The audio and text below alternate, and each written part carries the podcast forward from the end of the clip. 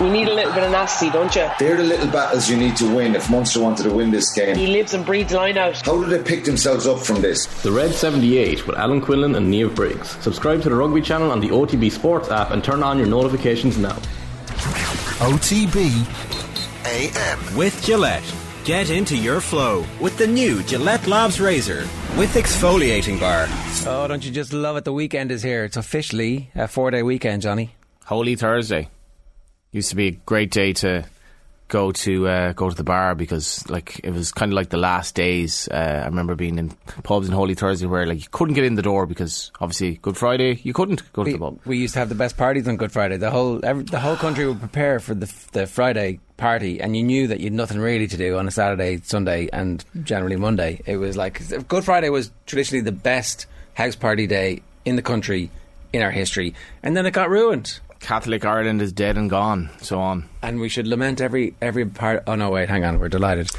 Um, I, I, I met my good friend Julian Canny at a Galway United Waterford game in the RSC the day of the Good Friday Agreement, and uh, it just so happens that we're on a road trip on Friday to watch Galway United Waterford, which is the Good Friday, and it's kind of the same. Not much has changed. We're still in the first division. We're still not not not very good, but um, yeah, Good Friday in the RSC. Now you've got billionaire owners. Hang on a second, things a Not lot yet. has changed. Not yet. They haven't actually taken over yet, the Comers, but, But the- they've they have the option of. Yeah. Um, and uh, Alex Murphy, young player, I just did a story on it yesterday. He's off to Newcastle, um, which is I think a great sign of the academy and how football in this country could be run in the sense that we don't we, we obviously should lament losing good players, but at the same time, by all accounts, Newcastle are going to be paying Go United proper money, and that's what sustains and that's what you know He's 18 in the summer. I think he's He's going to 18 in June. So yeah, go then. Can't. And uh, the Brexit consequences, Ger. I mean, I just find the whole thing so fascinating that, like, Brexit itself uh, is such such a.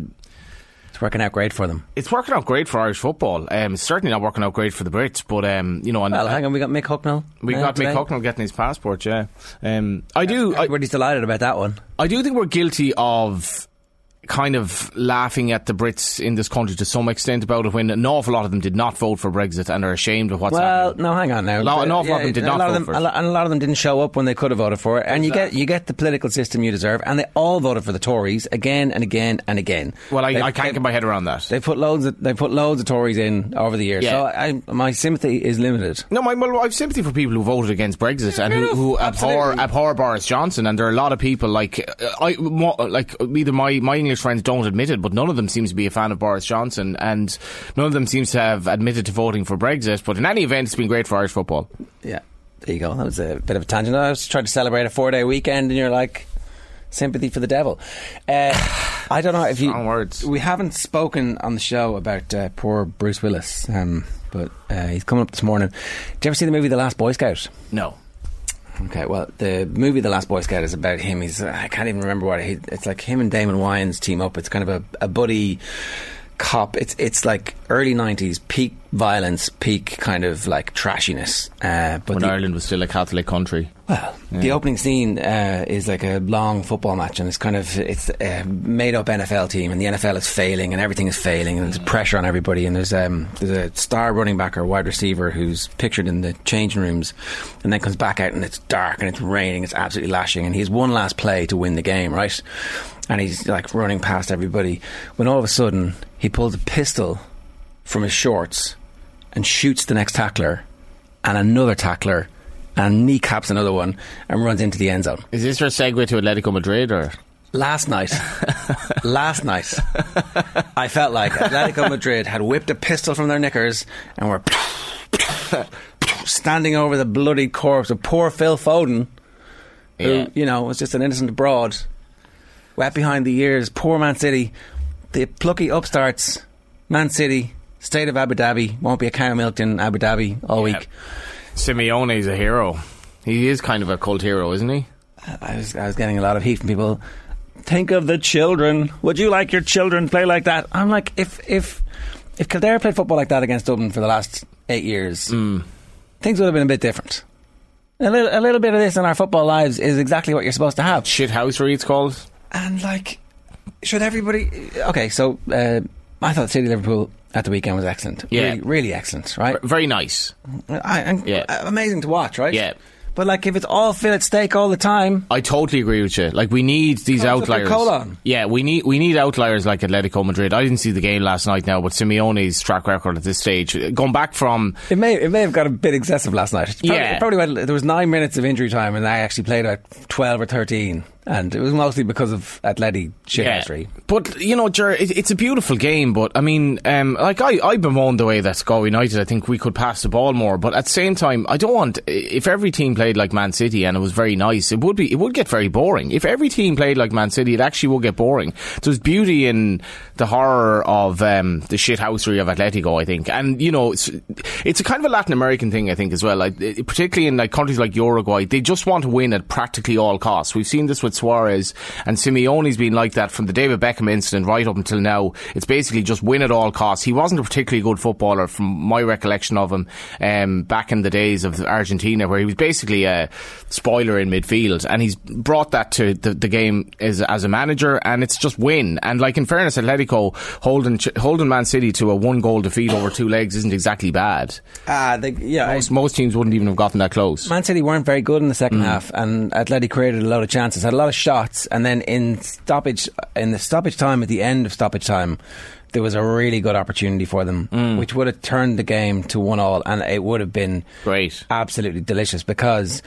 They should have had about four players sent off, and there's a there's a uh, well, basically Phil Foden uh, goes down uh, uh, is is tackled, and it's a it's a clear yellow card, which is a, a red for the Atleti player, and he gets bundled off the pitch.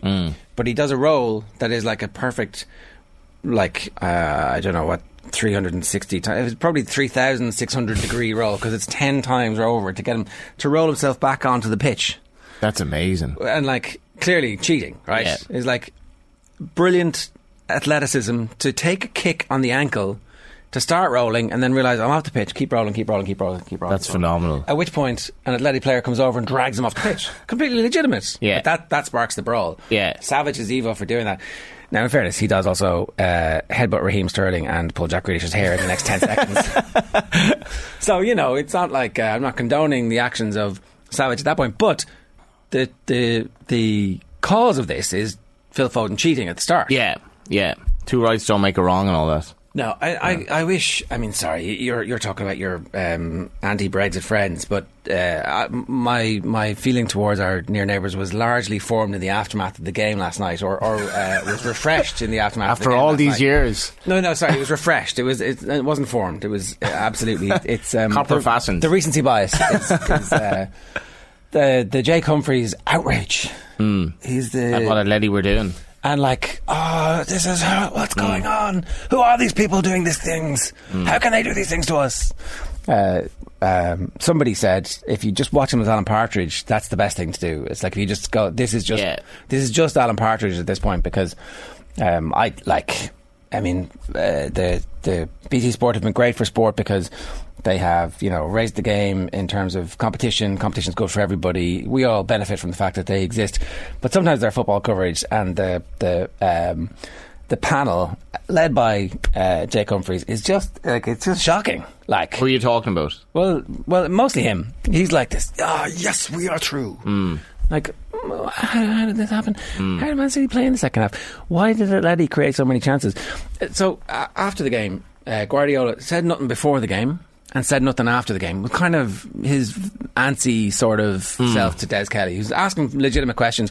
Are you concerned about what happened at the end of the game last time when you were on pushing Jack Grealish away? Right. Yeah. Jack Grealish does actually end up in uh, like some kind of a situation with the cops afterwards. Grealish is held up. There's a in the tunnel afterwards. So obviously he was right to be worried, right? Really should have watched this, but anyway. The questions at the end are fairly similar, and Guardiola bats him away and says nothing. I'm saying nothing. I'm saying nothing. I'm saying nothing. And cut back to studio, and Humphries is celebrating how brilliant an interview it was when the guy said nothing to your TV audience. We've learned nothing. Sign him up, Ger. I'm like, come on, Mm. is this the is this the TV coverage that we really want? It sounds like the I didn't see the game last night. The Champions League uh, has really delivered us at a at a vital time. They Um, also, sorry, they also pixelated Jack Grealish's uh, mouth in case we might see what he was saying. He, he called Savić to see you next Tuesday, and apparently that's the the the fee paying public are not allowed to Yeah. to lip read this. Now, Despite the fact they've seen Atletico. well, well, exactly. Well, when, uh, to be honest, when I saw it the first time, I was like, I thought he was just saying, "Ah, you're Somebody out. You're out. think of the children. You're out." Exactly. Well, that's exactly. I was like, oh, when I tweeted, uh, I kind of love Atleti. People were like, oh, would you like your children to play like this? I'm like, well, I mean, Abso- they're- absolutely. Champions League semi final. Things were all right. Things have worked out. like if you we've we've all played in games where we were playing a team that were far better than us, and um, sometimes you have to level the playing pitch a bit. I, I was a very nice, kind type of a player, but I wouldn't uh, begrudge a bit of shithousery either. I mean, is there none of it in Irish sport that we celebrate? Absolutely, um, The Tyrone footballers, absolutely. Roy yeah. Keane, yeah. like Um, Donegal. mm, I mean, you know, the Dubs, the Dubs. Yeah. I, sorry, Paddy Andrews was uh, uh, saying that they, like, I think they've forgotten the last few minutes against Mayo that year, where they were like basically an MMA team. Mm. You do what you got to do. Mm. Like, yeah. Is there a little asterisk beside the five, six in a row? Because oh, they were they were mean to those poor Mayo lads. There is not. There absolutely is not. Anyway, You like Atleti and you like Simeone. I, look, if that was Pays against for it in the game. if that was against my team, Yeah. I, I think that like uh, why is WWE so successful? Because they have some baddies and they have some goodies. Yeah. Like like sport is ultimately so trivial in the overall scheme of things, but stuff like Simeone last night will, will rile you up and make you feel alive. I mean, it certainly turned what could have been a fairly processional, boring Yeah. nil all into something. That's the other thing. You What get, What do you want to watch? gets extremely good results from his team who are punching above their weight in games like that. All right, I'm Um, sure we're going to get a lot of abuse for this. Uh, the hashtag is OTBAM if you want to get in touch with us. OTBAM is brought to you live each morning by Gillette Labs for an effortless finish to your day. Give us your thoughts on what you witnessed last night, the, the disgraceful scenes. My goodness. Football is ruined. Ruined. The fall of the empire. Somebody Again. please think of the children. Uh, right. S- Some other quick things. Um, it's the 25th anniversary of uh, Southampton Manchester United. The 6 2. The the the, The Jersey, great- yeah. Jersey Gate. Jersey Gate. Oh, yeah. wow. Did you like the jersey? No, I think I, I think that day I was a disappointed non-used sub for a Roscommon League under under fourteen representative team. I'm trying to think would that would would that align my age now? I think it would, and um, that was the, the one thing that cheered me up was Man United struggles at the Dell. I've actually looked up the Dell recently, and um, I just find it so sad that grounds like that are gone. Like Southampton moved there. Um, they built the ground like I don't know, hundred. It was there about hundred years, and it was just so synonymous with um, my upbringing in the Conspiracy theorists scoring great goals. yeah, um, but that was written in the stars. Uh, but I used to love like the just it was a different ground and like you know it was small, but it was I, you just seemed to be right on the pitch. Um, and that day, you know, you weren't expecting Man United to get uh, hockeyed, but uh, yeah, twenty five years. There we go. Um, okay, the other thing that we wanted to ask you about to get your, if it's the end of the week, Easter's nearly here. Who's the world's most recognisable sports person? Ooh. Um.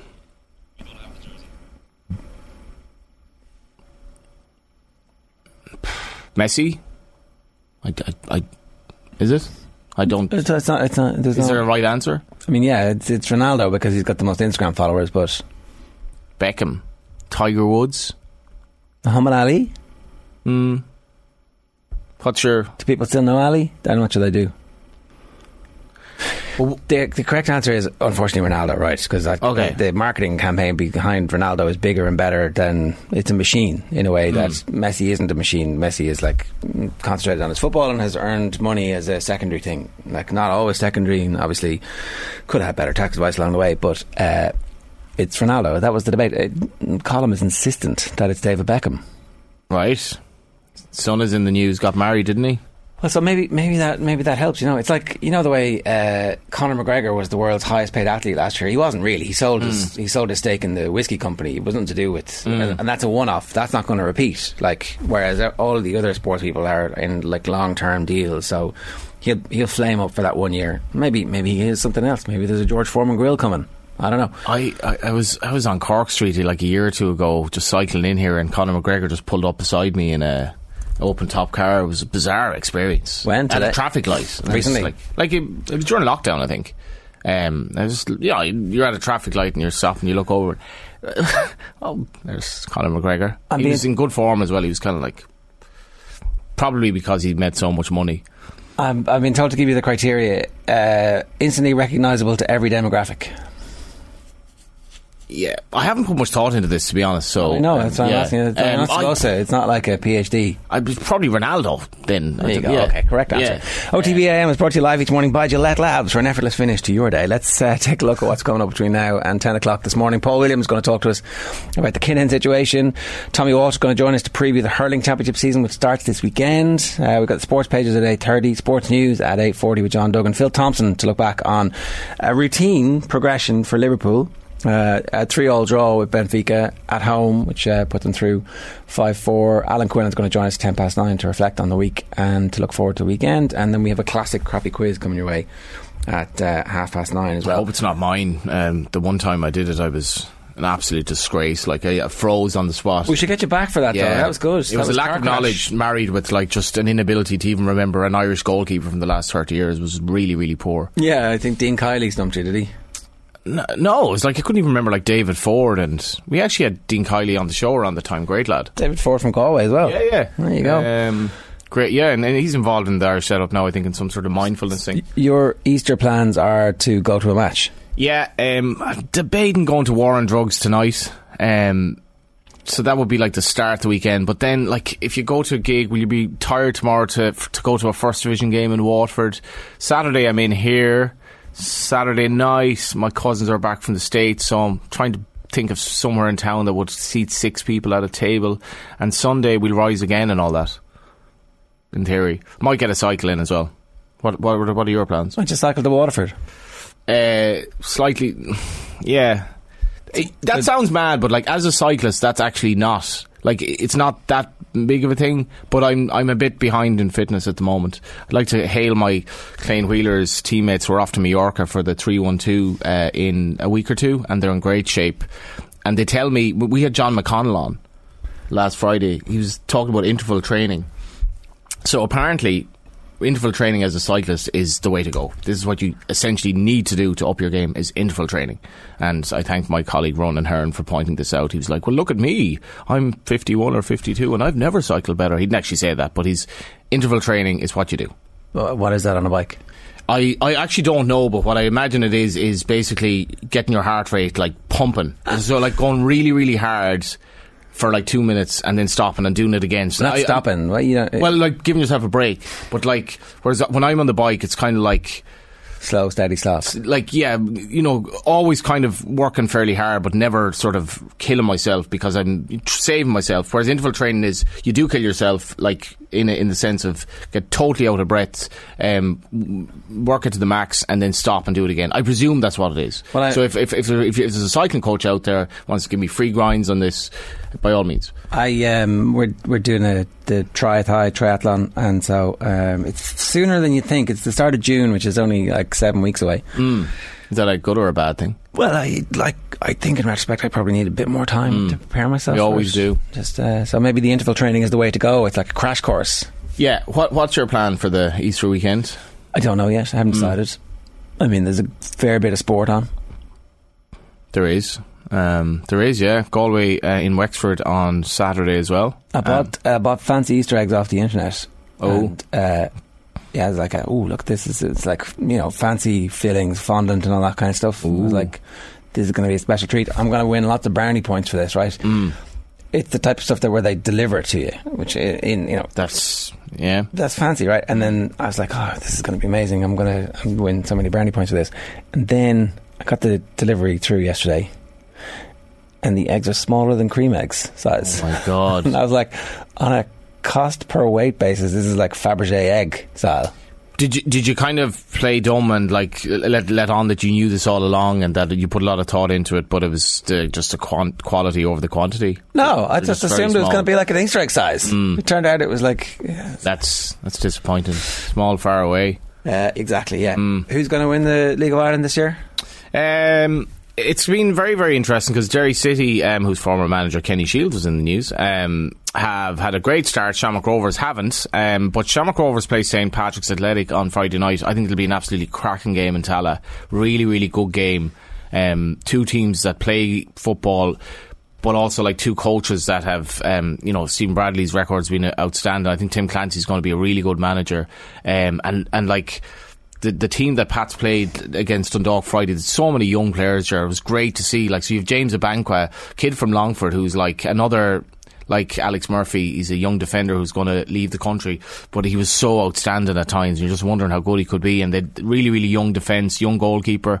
Um, and I think they, I think they'll get something in Tallaght. I'd love them to win the game to make it a, a three horse race, possibly in the title race. But um, what I thought was quite cool, and it's a bit of a bit of an aside. I went to an under 19s game on Sunday on the way back from like a weekend away or whatever, and I went in to see St Pat's Galway United in Inchicore. Just kind of popped in. I was late, but blah blah blah. A few people knocking around, and St Pat's have a under 19 goalkeeper uh, Joseph Anang. Um, I think he was born in Ghana, but has represented England at some underage level.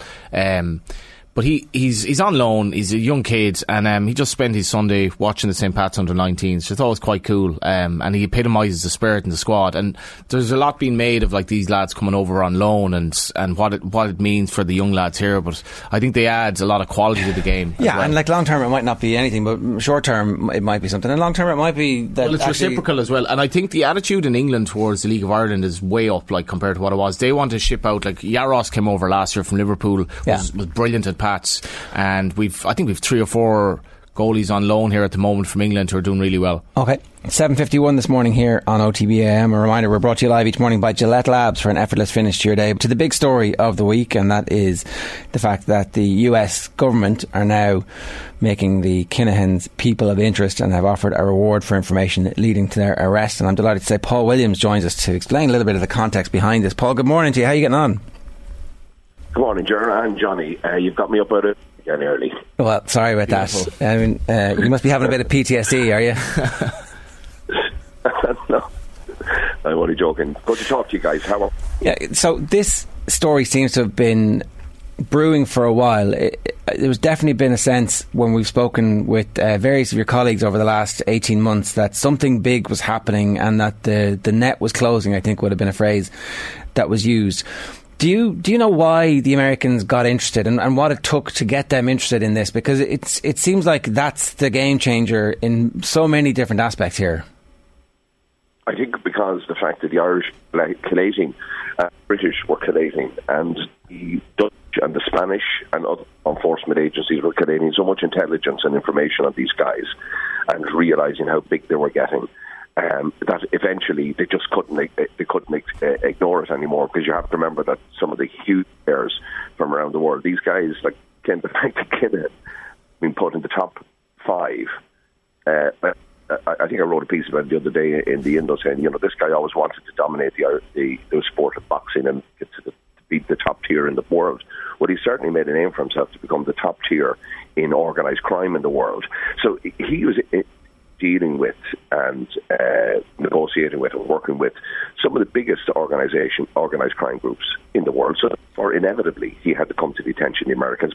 Americans had a big interest in him. They've had an interest in him for the past number of years, at least because they're talking. DEA have had an interest in him, and they have already had already said that they were going to block them when they come into the country. They were they were watching them very very closely. So there was no way, for example, you know, we have had minds back to this. Like Kinahan hasn't able to leave his desert bowl, his luxurious air conditioned desert bowl in Dubai for at least two years, um, because he was so afraid that the Irish would have a, a EAW, a European arrest uh, quietly or secretly uh, uh, issued for his arrest. So he just didn't know what was going on. So if you cast your mind back to, you know, I have to think about people like Bob Arum and all of these guys. Like he, he famously um, said when he when this was put over two years ago, um, you know, his relationship to Kinahan, he said, "I can disregard that." This is his quote. "I can disregard all. It doesn't affect me. It hasn't affected me. When it does, I have to deal with it." And then you may recall that Tyson Fury then, in a bit of a, a stunt, more than actual reality.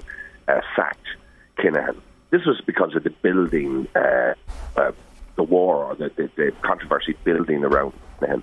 But eventually, the Americans did sit back and take it on board, and that's the writing on the was on the wall over two years ago, guys. That's why I keep referring to 2020 because when you heard the Taoiseach talking about it, the then Taoiseach for Varadkar, and then it moved. Not, not criminality and serious organised investigations are left to the professionals who deal with that kind of stuff. It's called they're called law enforcement. There are lo- there are rules and there are laws and there are international treaties designed to to make that work as efficiently as possible. But it there was a realization along the way that this has to get into the diplomatic circles. That's why it came very much like, and to go back to what, the, what was the, the, the huge historic significance of this week, Daniel Kinahan, he became Ireland's El Chapo. And so did his daddy, and so did his scrawny, screwed up little brother. Um, and they became the um, Pablo Escobars of uh, Ireland as well. So it entered, it entered, entered the diplomatic field why this week is so incredibly historic and significant, and why, at last, you know, Kinahan, uh, he, particularly Daniel Kinahan's, and I know we're, you are the premier sports uh, channel in the business, so why his relationship with sport, why his ambitions for domination of the boxing, of the pugilism game has been KO'd, um, is that nobody now will deal with him. He has nowhere else to go. With no major national, no major TV channels, no TV channel of any kind is going to cover any of these fights because that's the lifeblood of the he was trying to organise. He is absolutely finished. Now, what are his alternatives? His alternatives today are this: that he does a midnight flit uh, himself and Christy and their entourage and they pack up their luxury bulletproof SUVs in Dubai and they do a drive across the desert in the middle of the night and try in some way to find themselves, get themselves to a country that does not have any kind of relationship with the US and does not have any kind of treaties with the outside world because the Dubai authorities, they are as morally equivalent and morally bankrupt as any of the, the, the some of the scum that Daniel Kinahan was dealing with in the in the boxing game. And remember, it took the Irish media years to convince the world of this. so the Dubai authorities and the UAE only really survive because they are sucking on the tit, so to speak, of the United States. The United States is their reason for living, and it doesn't matter how many crate loads of uh, dirty, blood-stoked dollars uh, Daniel has brought to that country and how many sheikhs he's bought, how many sheikhs he's uh, corrupt. They were already corrupt before. They will just, in the moment of an, uh, in just of an eyelid, they will turn. Daniel, my friend, it was good while it lasted. Good luck. Bye bye. And that's what they'll do. They'll either horse him out, or they will agree if the Irish present an arrest warrant for, for him. They agree to turf him. They have no. There's no constitution. There's no laws. Really, there's just a, they're a you know autocratic group organisation. So that's him finished. If I was him at the moment, I, I would love, I suppose, the world would love to be a fly on the wall. It very much like, do you ever remember the movie? It's just coming to my mind as I'm thinking and trying to work out for an analogy for you. Remember the last season, uh, the last scene in the fantastic, iconic movie Scarface, the one with Al Pacino. You're probably too young guys for that. But he was standing there, being surrounded by Colombians. He was being riddled with bullets. And house and everything he stood for all being blown pieces. And he's standing there with his M16 rifle and grenade launcher firing. He's shouting, "Hey, Colombians, sail my little friend." Well, I think Daniel is probably a little bit like right now. Uh, a couple of things, Paul. Um, the the boxing thing, right, is really interesting. Uh, we we got told that uh, he had a genuine interest in boxing um, from early on, but I think what you spoke about Bob Arum there is actually at the heart of the relationship with boxing and, and why you get into boxing if you're in the situation you're in. Apart from the the uh, brilliant mechanics that you can have access to in a sport where you can plough money in and, and maybe wash a bit of money if uh, if that's your intention. If you're from Daniel Kinahan's perspective, and that's not to suggest that anybody other than him would have been doing anything like that. But uh, it also struck me that the reason for getting involved in boxing was to try and legitimise himself in America, and it was a risky play, a very risky play because it, it turns out it has backfired. But it was it nearly didn't. Uh, You know, you had Bob Arum, CEO and founder of Top Rank, the most storied promoter still active in the world, saying he didn't really care about it, and it seemed for a long time like America didn't really care about it either. So was that the play? It was. It was to try and distance yourself from the source of your money and then get into something else, and then over a period of time, people are like, "Oh, what was that guy? What was that story again?" he, he was he was it's the best example ever of sports washing. But you have to remember, though, that has been. I actually one time uh, trained in in the gym they had down there in Marbella when I was on holidays. Had no idea who owned it, and that's back nearly twenty years ago. Like he's always been involved in uh, boxing. He's had a big interest in. it. Remember when Gary Hutch tried to shoot him? He ended up shooting Jamie Moore. Accident uh, at his house. Daniel has always had a huge interest in this, and the, the famous weigh-in, the boxing weigh-in, um, where the the Kinahan or the Hutches came in to try and uh, whack um, Daniel and all his top lieutenants. That was in Fe- 2016. Like he has had a long, long association with boxing, but yes, he was trying to buy himself legitimacy. And but the, the point is here, guys, and I have no interest in boxing at all, but it was that he, he had a huge interest in, in, in this because boxing has all been an exceptionally attractive sport to criminals. Going back hundred years, you know, some of the biggest names in in um, in in in American organized crime, they were always involved in sport. That's and there's a psychological explanation. It's, it's it's testosterone, it's violence, all of that, and it's a fantastic way of laundering money.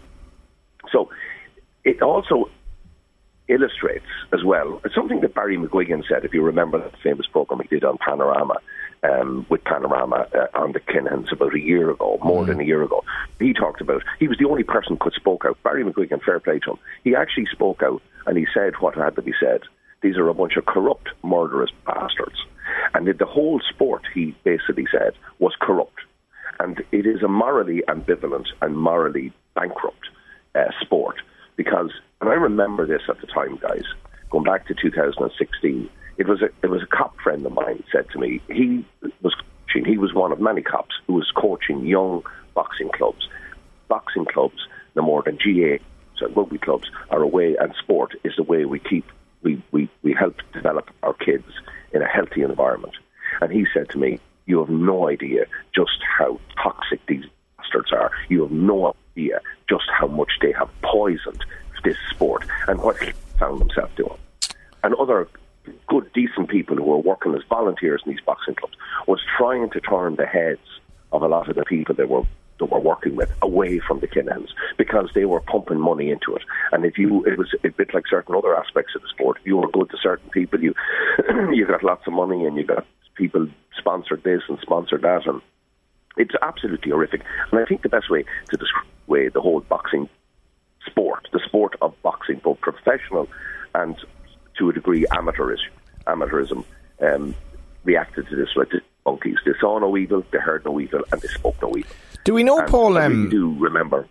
Yep. Sorry, Paul. Do we know are there any other sports that have links to the Kinahans other than boxing? Which means suggests to me that it's not it's not entirely boxing. Are there other clubs that will be like kind of um, rubbing their eyes this morning and wondering like, do, do, you- do you know that is is it just boxing that the Kinahans are linked to? That's the only thing I, in terms of that, because that's that's what you have to remember that Daniel particularly is completely immersed in it. This is what he, he apart from, but three things he's very good at. One is organising and distributing uh, drugs on on by the ton. Uh, the other is uh, ordering murders and all of that, and the third is sport, uh, the sport of boxing. That's what he's into, um, and that is always very good because he's no to fight through the system. And you know, there was also at one stage it's like a war, you know. And this great global alliance is now being pitted against it, but it was like a war for quite a while. And you sat back and you watched people like, like um, um, that, what's his name, um, I, I, Tyson Fury. You know these guys going you know Daniel Kinahan, and they're all praising him and uh, extolling his great virtue and his his greatness and tweeting on social media nonsense, basically saying that all this stuff is just being made up. And then, of course, Kid Daniel did, did made great efforts, and great strides to clear his name by what so-called by getting some top lawyer firms to come along and threaten to sue the Irish media, and it's down to the my colleagues uh, in Ireland, the, the day-to-day guys who are covering this story. Um, uh, for what they did to keep this alive and keep this story in the public mind, because people were ignoring it. But all the all the time behind the scenes, there's the diplomatic and there was the police uh, moves being made, and then eventually it all came together in a perfect storm, and we saw it being um, being announced in the city hall, which is an extraordinary piece of, of symbolism because um, this was the of their birth. Uh, Christy Senior, Christy Junior, and Daniel, and this is the city that they terrorised. Uh, and it was spectacular see that the most powerful nation in the world, and somebody speaking on behalf of the most powerful person in the world, uh, the President of the United States, was saying, you know what, Daniel, you can run, but you can't hide. Mm. Well, that That's what's happened. I do wonder is, is Biden being involved in the close link that Biden has with Ireland was that all important in just getting to the point where it was like okay we're ready to row in fully behind this whole thing. One one last question and, and um, answer this as fast or as, as long as you, as you want. But how did they actually get so big? What was the what's the bit that takes them from uh, being important in the streets of Dublin to the bit where they're actually on the radar for multiple police forces at the same time? well, Christy Senior was a classic, what we call a criminology and innovator or an entrepreneur. He was an exceptionally intelligent guy, exceptionally ambitious, uh, clever, conniving. He was a glorified con man, basically, as well. Um, could speak several languages. Um, he went to Holland uh, in the 90s. He started, it really starts from the 90s. Like I started writing about this guy in the 90s. Uh, I've written a couple of books where he's featured very heavily. Himself and John Cunningham, for example, who was another major organised crime figure. They got together in the late 90s. I'll tell you when they got together. They got together um, around 96. When John Cunningham did a runner from Ireland, and John Gilligan uh, uh helped the country. And John Gilligan put him with Kinahan. And from there on, they went into business. Kinahan comes back here to Ireland. He's caught um, for an outstanding fraud charge. He's put in prison, and that's when we see, for the very first time, this guy, Daniel Kinahan. Daniel started coming to see the father in 99, uh, 98, 99, uh, to Portlaoise prison. and that senior, Christy Senior, Christy Senior actually was doing a degree in at the time, and he stayed in prison uh, until he finished his open university degree as you do. Uh, it was in environmental health, if I, correct, if I correctly recall. Um, and while he was inside, John Cunningham started building a huge business, and there was a humongous um, increase in an incredible increase in demand for recreational drugs. First, it was hash, then it was in the noughties, right through the noughties, it was cocaine, um, and that's what led them. And it was cleverness. And I remember having documents in my possession uh, back in the early noughties Kinahan got out of prison about his connections to the UK. He became a huge supplier of coke and other drugs to the UK, and that became a big thing as well because the UK, remember, have Kinahan very much in their sights and have done for many years, and that's why Bomber Clark is now a guest of uh, uh, uh residing at Her Majesty's pleasure in, in for quite 21, 30 years. So ultimately, over time, they just built and built and built. And what happens, though, in the end, what brought them down was hubris and arrogance, like always. Mm. Daniel Kinahan took over from Daddy and he screwed it up. And you know what? He, he still had to go back down to being a thug on the street. Fell out with Gary Hutch. Gary Hutch tried to shoot him. He did not deal with Gary Hutch not to kill Gary Hutch. He took take on that. He killed Gary Hutch. And then war, war, hell broke out. Remember one other thing. 16 people out of the 18 people murdered in the Kinahan Hutch feud, those murders were ordered by Daniel Kinahan and that can't be forgotten. So I think one thing I'll predict today uh, is that Daniel Kinahan will spend the rest of his life in a cell in Irish prison. Paul and he can forget about all his all his ambitions for boxing glory. Paul, we leave it there. Thanks a million for joining us this morning. Cheers. It's uh, Paul Williams there giving us some of the background to the big story that has been unfolding this week. A reminder, OTBAM brought to you live each morning by Gillette Labs for an effortless finish to your day. It's uh, eight minutes, nine minutes past eight this morning. Packed show still to come. Up next, we're going to hear from the great Tommy Walsh. Uh, in the middle of our break, though, stay tuned because you're going to hear from this week's COYGIG pod with Kathleen McNamee and Karen Duggan recording right off the back of Ireland's one-all draw with Sweden. Thoughts were already moving on to future games and how the team can right their current main weaknesses, including a proper attacking performance. OTB AM. is 12 minutes past 8 here this morning on OTB AM. You'll have heard in the ads there a clip from this week's COYGIG Pod. You can get the full thing in all the usual podcast places. The latest iteration of the WSL team of the season so far.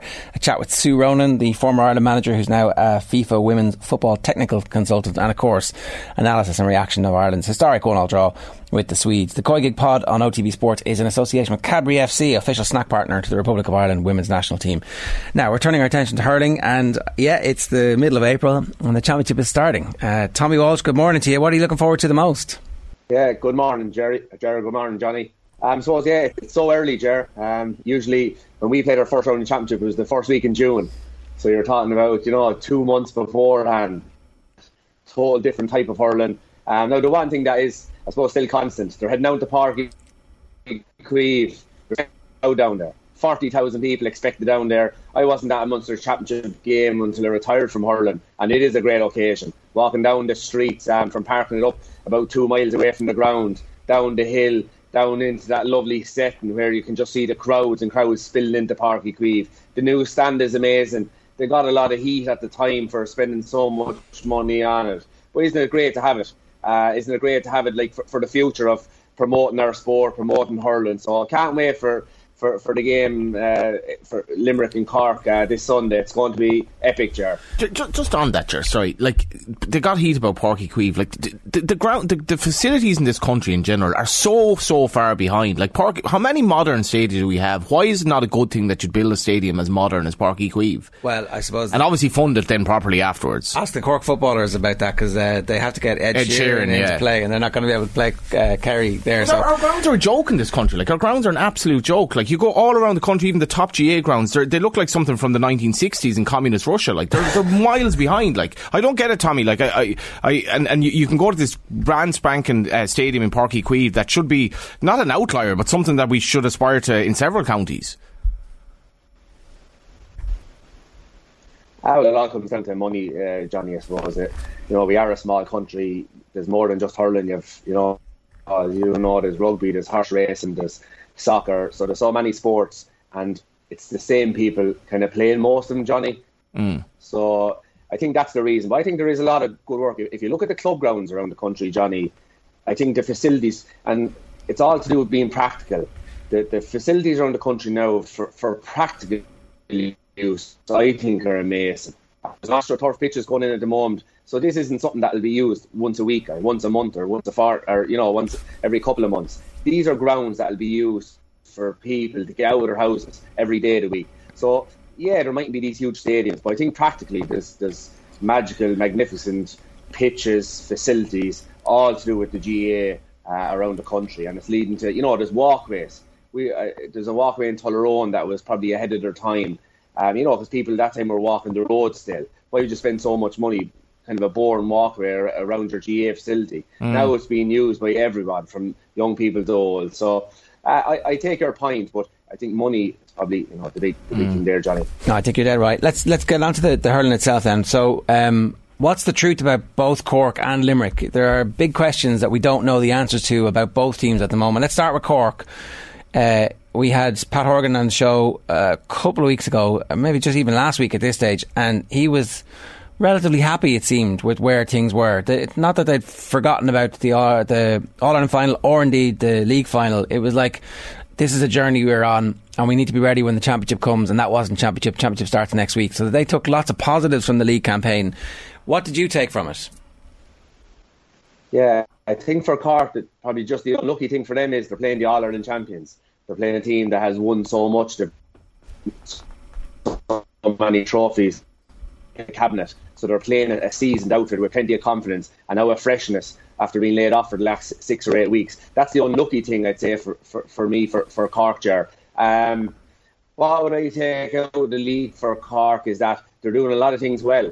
You know, they're fast, they're well able to play with the ball. If they can just sort out the conceding of goals and even scores. So now this has been probably what they have needed to tighten up on for for for a long, long time. That's brilliant going forward. Is that when they don't have the ball, they need to get into tackles. And I did see a big improvement in that in the early parts of the league. And it wasn't even so much, I think, their intensity in the in the league final that, that conceded so much. It's just that they were a bit porous at the back, that they weren't tracking back. So the intensity in tackle, I think, was still there, Jerry, in, in the league final. But I think they just weren't tracking back enough, covering for teammates. So I think if like the score was a 420 to 123, they scored a lot in that uh, league final. It's just they conceded goals, and the same with Wexford uh, against Waterford in the semi-final. They there's no old saying, Jared, goals are in matches, but also if you concede goals, you lose matches. So I think if they can tighten up and defend as a unit, and that's from 15 back to two, as opposed to just defending your own man, your own mark, your own guy. I remember when we were youngsters going into the Kenny panel, uh, Peter Barry said to JJ Delaney, Don't ever forget when you look around, I'll always be beside you. That's a huge thing for, for a young person to, hear that. It just gives you confidence to go and attack the ball. Uh, listen, if my man does get the ball, my teammate, that centre back, or, and Peter Barry would, would have been a much respected figure at the time, I'll be there for you. So if they can take on that kind of an attitude, that if you're a midfielder, you can track back and, and although like you'll stop a goal at that particular time, when the player runs out, you might be there to just cover off uh, ball going into a wing forward that's after making a run. It mightn't be picked up in the Sunday game. It mightn't be picked up on, on any podcasts, any media Monday morning. But you know that you saved a, a goal opportunity, and that's the. If they can we're, we're just having some trouble. Your, we're just having some trouble with your line there, Tommy. We're gonna we're gonna pull that line and bring you back and, and uh, try and fix it. It's 19 minutes past eight, and we're previewing the start of the hurling championship, which is uh, as Tommy said this weekend, a couple of months earlier than usual. It's mad, isn't it? Yeah, I, I had to be, yeah, to be reminded. Um, as we are saying, going to the game Waterford, and uh, my mates were like, "Why don't you stop in in Wexford on the way back?" It is, it's a strange one, yeah, but um, it'll uh, it'll be great to see Uí Chaoimh heaving because, as you mentioned, um, yeah, they, they they they do need sport in the ground. Um, that, that's going to be an amazing atmosphere at that game, I think. Uh, Patrick Campbell says, "Good Friday is in the amber. It's just a grand Friday." Yeah, stay off for most people though.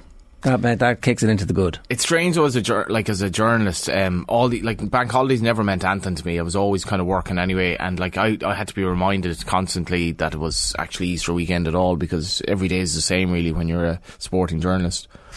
Uh, Shifty lad asks, why do pundits like Simeone? Dirtbag football and cheating and acting the maggot. Not for me. All of those reasons.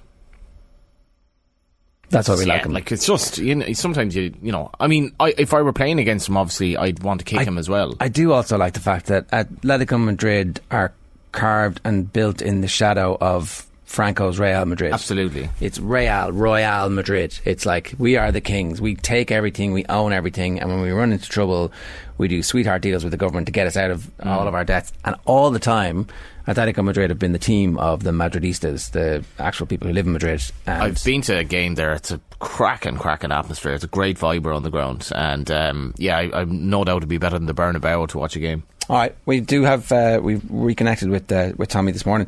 Tommy, we were talking there about um, the defensive structure that that Cork, are, maybe structure is the wrong word, application that they need for this game against Limerick. Can you turn that around when you've just been humiliated the way they were in the league final in the space of two weeks against a team as good as Limerick?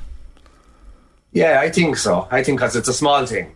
and they don't want to go around changing around their team a whole lot. They don't have to change around game plans a whole lot. It's basically just getting into your defenders and midfielders, the, the psyche that you have to defend uh, as well as attack. And, um, you know, a diving block, a diving hook, that's what could win you All Ireland. We've seen Paddy Maher doing it for Tipperary. We've seen other players, JJ Delaney doing it for Kilkenny. We've seen Tyrone doing it in All Ireland final you know, diving blocks, diving hooks, these type of things, tracking back. That's what can win you All Irelands. That's what can win you Munster Championships. And uh, I think it's a small thing, but a major thing. We got Hegarty on during the week as well, and he was not at all concerned about the league form we were talking about last year's league form when they were kind of not a million miles away from this year's league form. They won a couple of games last year, all right, in fairness, but it was different. There was, you know, um, I don't even remember if there was any crowds. There were some crowds, but there wasn't the full crowds. And like they were narky last year in the league as well. They were narky this year in the league. He said the narkiness was because you're just a little bit behind where you feel like you need to be, but we will be ready come championship. And we just have to trust that they will be ready because they've shown us three out of the last four years that they, they get ready for the right time of the year. Yeah, they do, they do, and they probably get ready all the time. It's just that they're they went back so late this year, maybe their fitness and that, what, and their you know a ball to hand, which is such a, an important part of their game plan.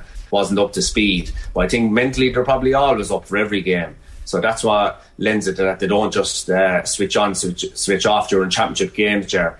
Um, I think this league is after really playing into Limerick's hands. John Kiely, I'd say, was rubbing his hands while all the attention was focused on the negative aspects of their play, of their, you know, preparation in the league. I'd say he himself and Kinnerk, I'd say, were rubbing their hands with Lee because championship is, is what it really is all about. They have the titles in their bag. They're not a team that's just trying to, you know, win, get the psyche of getting over the line which maybe Waterford and, and Cork needed to do. This Limerick team has done it. So it's all about preparing for championship for them. They take the Munster championship really, really seriously. They're going for four in a row this year. They're going for, you know, a three in a row of all Ireland's. So like it's it's it's like if you were in the Limerick dressing room, I could just imagine it. All that you've won and the whole country talking about how you play on the edge, how um how you know how Waterford are now the team to beat like it must be just I'd say the freshness. I'd say like there's not not a sense of complacency in that dressing room.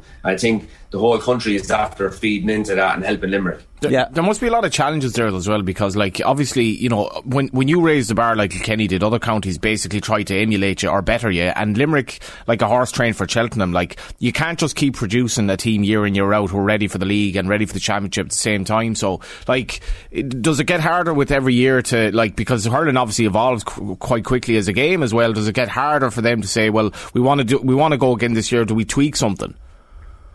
Yeah, I think Johnny it would if they had had a decent league campaign. But maybe this is the way it was planned from, mm. from John from Kinner.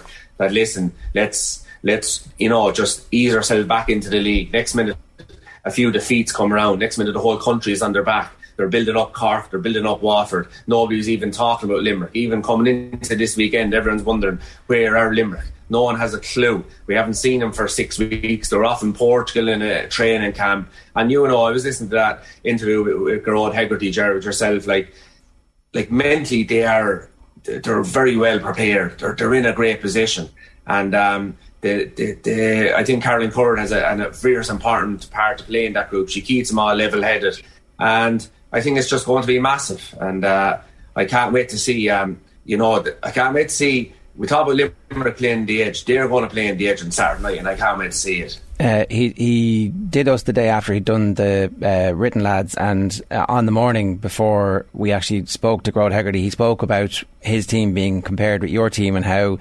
uh, it didn't feel right just yet that they didn't have enough All Irelands to be able to get to that point. But um, he kind of dodged my question about whether or not history was important to them. But it clearly is. It, it, it definitely is a motivation that they, they have an opportunity here to be an all time great team and to get close to you guys and to hoover up All Irelands the way you did.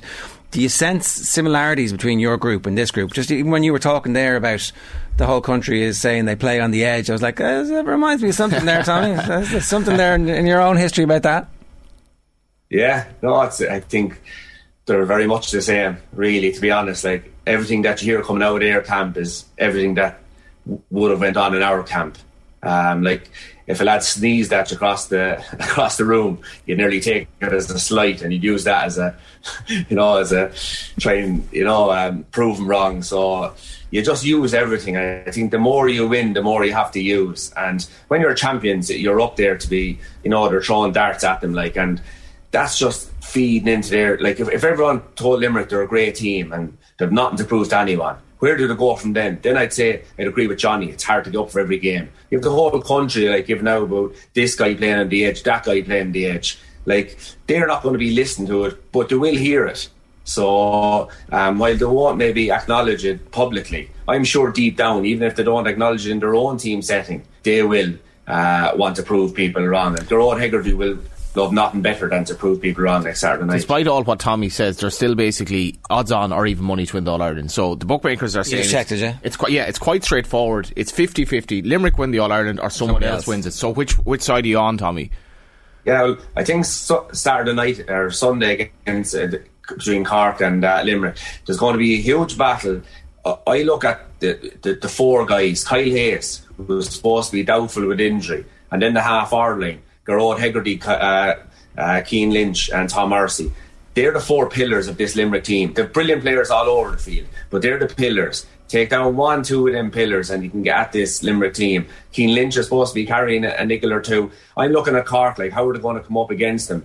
They'll probably put maybe a ball play, a ball player on, on, Kyle Hayes or someone maybe just keep him out on the sideline. If you know it's Kyle Hayes where he attacks the team, he doesn't move a whole lot from where he lines out on number seven uh, left wing back. He goes up and down that line. So I would see someone just standing out in that line beside him, just tracking his runs or maybe taking him on, going down that sideline. You won't be going left across the field into the full forward line. You're just staying in that field, side of the field if Kyle Hayes is playing and keeping him out of the game. That's one way that Cork can beat Limerick this weekend. The other way is I think they'll put Miller at back centre back on Cian Lynch and get him to follow. There were two powers in the All Ireland final, there were two powers um, in the league final. So I think they'll put Miller at back centre back. He'll follow. He's a great man, Mark. He's as tough as nails. And um, I think then, you know, Mark Coleman just hover around the centre and, and clean up balls. So I think that's where they will try and attack Limerick. I think Limerick are the favourites for the All Ireland, in my view. They deservedly are. I think they will win it. But um, there'll be a lot to you know, Cork will have a lot to say about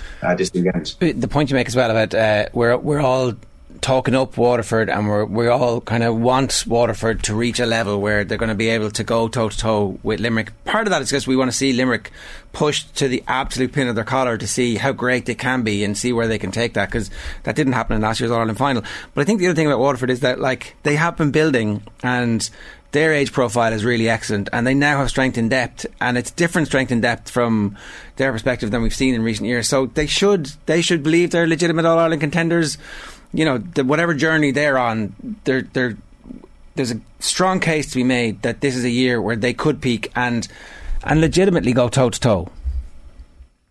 Yeah, and Jared, it's, it's amazing how small things can change things. Like this, Wat- Waterford have not won a game since the Munster Championship has went to a round robin series. They have not won a game.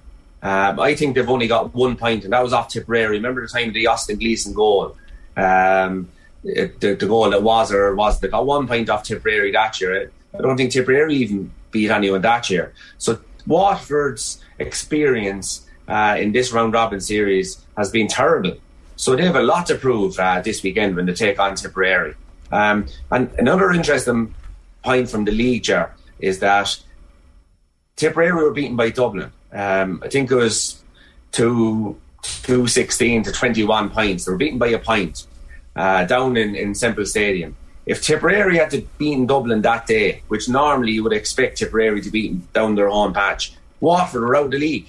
Would have been Kilkenny and Tipperary would have went through on eight points, and we wouldn't probably be talking about Waterford.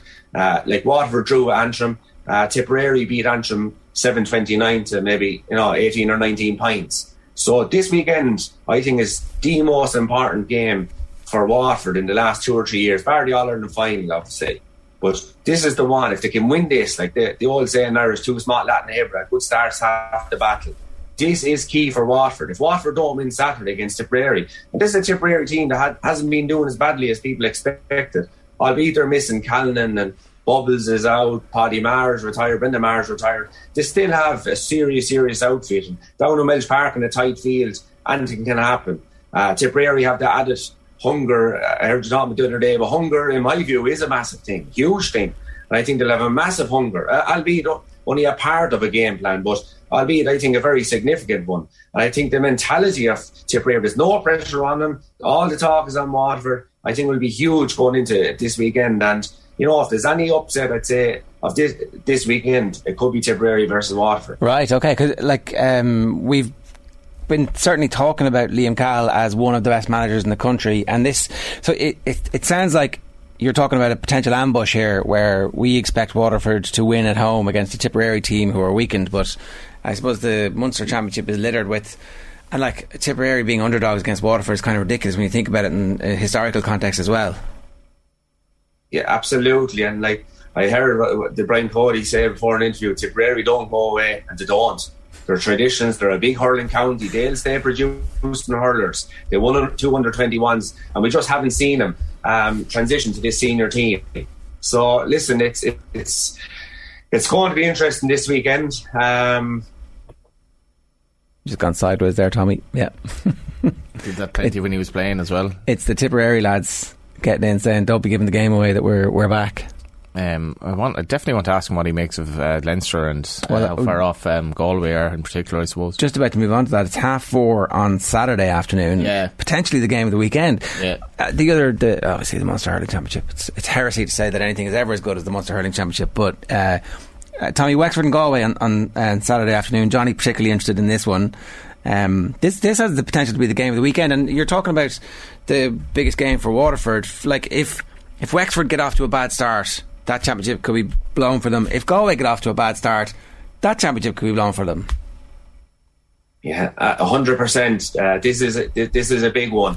Um, the way I look at this Wexford versus Galway game, Ger, it's the new managers. It's the new, basically two new managers in their first year. And the way I look at it, it's new systems versus new players. And post So Joe Canning for Galway as well, Tommy. Like this is it's like the start of a new era almost. It is like the huge amount of players over the age of 30 in last year's campaign, Johnny. But this year, they're after, they're after trying now a huge number of players uh, in the league. And can them players step up along with the, the Gearóid McInerney's and the Daithí Burkes? That will be the question for Henry Shefflin. Will they answer it this weekend when, when, when the heat comes on? Usually, when you're bringing in new players like that, it takes a couple of years, along with a new manager, to see who you can trust, see who we can play in certain positions. So I think for these new players, they, they had a, a good league. In fairness, uh, Tom Monaghan is starting to make regular appearances. You know, when they played in the league, Wexford beating 215, I think, to 15 points, but Conor Beelam is missing that way for Galway. So it's going to be a huge weekend for, for Henry Shefflin and all them new players. Um, you have Glennon, you have Hastings. Um, so they had fantastic league campaigns, but can they produce it now in, in the championship will be the key. For, for, for Darragh, his Wexford team, uh, Johnny, I think there's there's a huge change from the system they played last year to this year. We've seen them having like they won all their games in, in their regular games in the league, but suddenly then they concede five goals in the semi-finals against Water. I think that's because the defenders weren't used to defending possibly one on one. They were used to defending maybe in groups, so that you only had to break down the ball for the sweeper. You have two sweepers, three sweepers. Now they're nearly mostly one on one. Um, now the, the joy for the forwards then is suddenly they're one on one with their players. So that's why you're seeing Rory O'Connor having a fantastic league campaign. He's really after you know growing up this year. So I think if they can concede like what like um, Cork, if they can stop conceding goals, they have a huge chance again against Galway this weekend. It'll be a fair old atmosphere as well. Yeah, it should be great. Um, give us your predictions then for the weekend. Wexford against Galway. Um, Wexford. Oh, Just last question on Galway, right? Uh, the the player turnover. It's either a brilliant idea if it works, or it's too much too soon if it doesn't. And the truth is obviously always in, in the middle somewhere. Are you surprised that, that they have tried so many so quickly, or is that exactly what Galway really needed? No, I think it's what Galway needed for, for the long term future, especially. And even now, like, see, all the great players are probably growing all together. You go go to look at Alex Ferguson when he's over Manchester United. They're always looking a year or two or three years down the line. Brian Cody was with same with Kilkenny. So albeit, listen, the 15 best players could be the 15 oldest players. But if you want to look to, to the future, well, then you have to start feeding in the young players because they'll only learn from playing with the with the more experienced players. So I think it is the right decision. Like he hasn't landed any bombshells. He hasn't dropped the fella that everyone is kind of saying, why is this person dropped? He should be on the team. I think it's a natural progression for this this Galway team. Like they haven't been producing it the last two years. It'd be different if they were coming off the back of two good campaigns, Ger. But I don't think they have. So I think it's more a natural progression for this Galway Just team. just briefly on that, Tommy. Like the last two times Galway played Limerick in the championship, it was extremely close. Despite Galway having like arguments that an awful lot went against them, or they didn't perform on the day. So I don't think they've any real fear of Limerick at the same time. Different team now, though. It's a different point. team, but Yeah. like it's it's it's essentially uh, the same. Like apart from Joe Canning, it's a lot of the same um, kind of players in the spine of the team. Yeah, but I think it'll be a smaller team. Johnny, uh, but Daithí he'll be full back. You know, I'd imagine Gearóid will still be centre back. But up far, up forward, then like like so Niall Burke was huge, as in physically physical player as well as, as a huge player on the on the big occasion. Joe Canning was a big player, so they've lost. You know, Johnny Glynn. So going back to that All Ireland successful winning team, like they've lot of, lost a lot of physicality. So it's a new type of a, mm. a, a play. I remember after the, when the All Ireland 2017, we went up to to Pearse Stadium to play them up in, in Galway, and we went toe to toe for a while, but then it just took over like a team at the peak of its powers. So that team was at Conor Cooney, that team was at the peak of its powers back then. Now it's not. It's it's so they're new, smaller players, so they'll have to play a different brand of hurling, more clever. They won't be able to just launch it up and win it and score goals. That was a great goal scoring team, Johnny, back then. This team, I would imagine, due to their size, that will be more a pint scoring team. I think. All right, just to quickly go through the Munster uh, predictions. It sounds like you're tipping Tipperary to beat Waterford, are you? Ah, no, I won't because uh, Watford. I, I'm just saying there could be an ambush, as you said, Ger. There could be a shot. I'm just saying don't write off Tipperary. You can't write off any Tipperary team. They always produce good hurlers. Their club, their their club campaign is is always uh, hugely competitive. They always produce stars. They still have like John McGrath scored. He scored one three or two three against Antrim. I I know it's the la- it was it was the last game of the league and there wasn't a lot riding on it, but still, when you're producing seven twenty nine, that's a massive score. Jason Forde, like, is in you know the peak of his powers at the moment. Mike Breen is is going well, so Ronan Maher, like, so some of them players are going to stand up. So I'd say don't write him off, but Waterford deserve huge credit. They've been consistent, so they're, they're, they're not just on and off. They are have been consistent. They've been in the last two All Ireland semi-finals. Um, so listen, a motivation for them will be to try and get their first win in, in the round robin series since it started. Okay, and then Cork Limerick. uh, Is it a Limerick win by uh, close, Yeah. or is it a, Limerick easy enough win, and that's a setback for Cork? What do you think? Yeah, no, I think it'll be huge because I think Cork will learn from that league final, and I think they will uh, learn how to, you know, they, they won't cons- they'll defend more as a unit than, than individuals. I'd expect them; they would have heard the noises. Uh, like every anyone in, with a pair of eyes could have told them that, and they would have seen that themselves. So I think they will learn from that league final, but I think Limerick uh, will be too strong for them on the night on the day. All right, and Tommy, I know you wanted to give somebody a shout out this morning.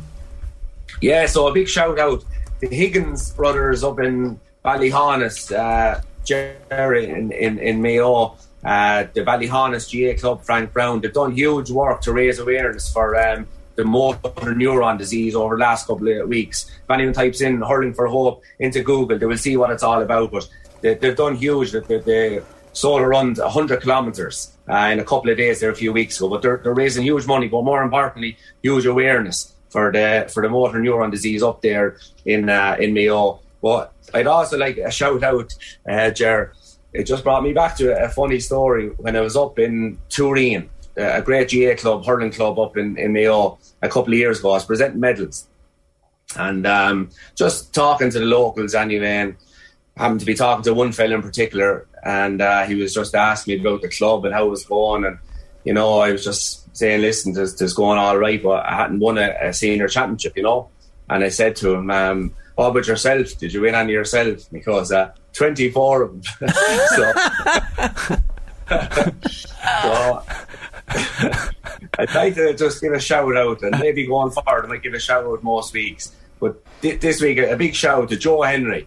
So he's from the Tooreen Hurling Club up in Mayo. 24 senior championships he has. Hurling. I think he could even have a football one as well.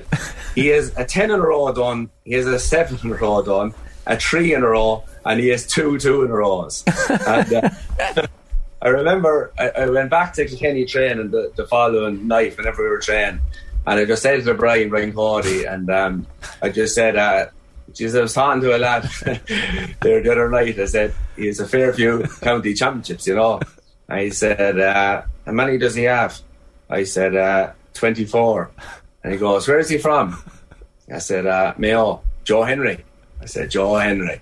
So he said he played Railway Cup and everything. I think he has a couple of Railway Cups. He was on All Star tours. Brian Cody said he was unbelievable hurler, this guy. Right. So, uh, yeah, so a big shout out to Joe Henry and like to the guys, you know, I suppose when you're in the traditional counties, Durham counties, or football counties, they forget about the pockets in the non-traditional places and Totally. like Tooreen, Ballyhon is huge, huge hurling places. So big shout out to Joe and everyone up there. Ah, good class, stuff. that's Yeah, class. absolutely. I can I can picture the scene of you sidling up to, to Cody going, I've got a story for you and he's like, Yeah, I know it. Yeah, yeah, yeah. Know my- him well.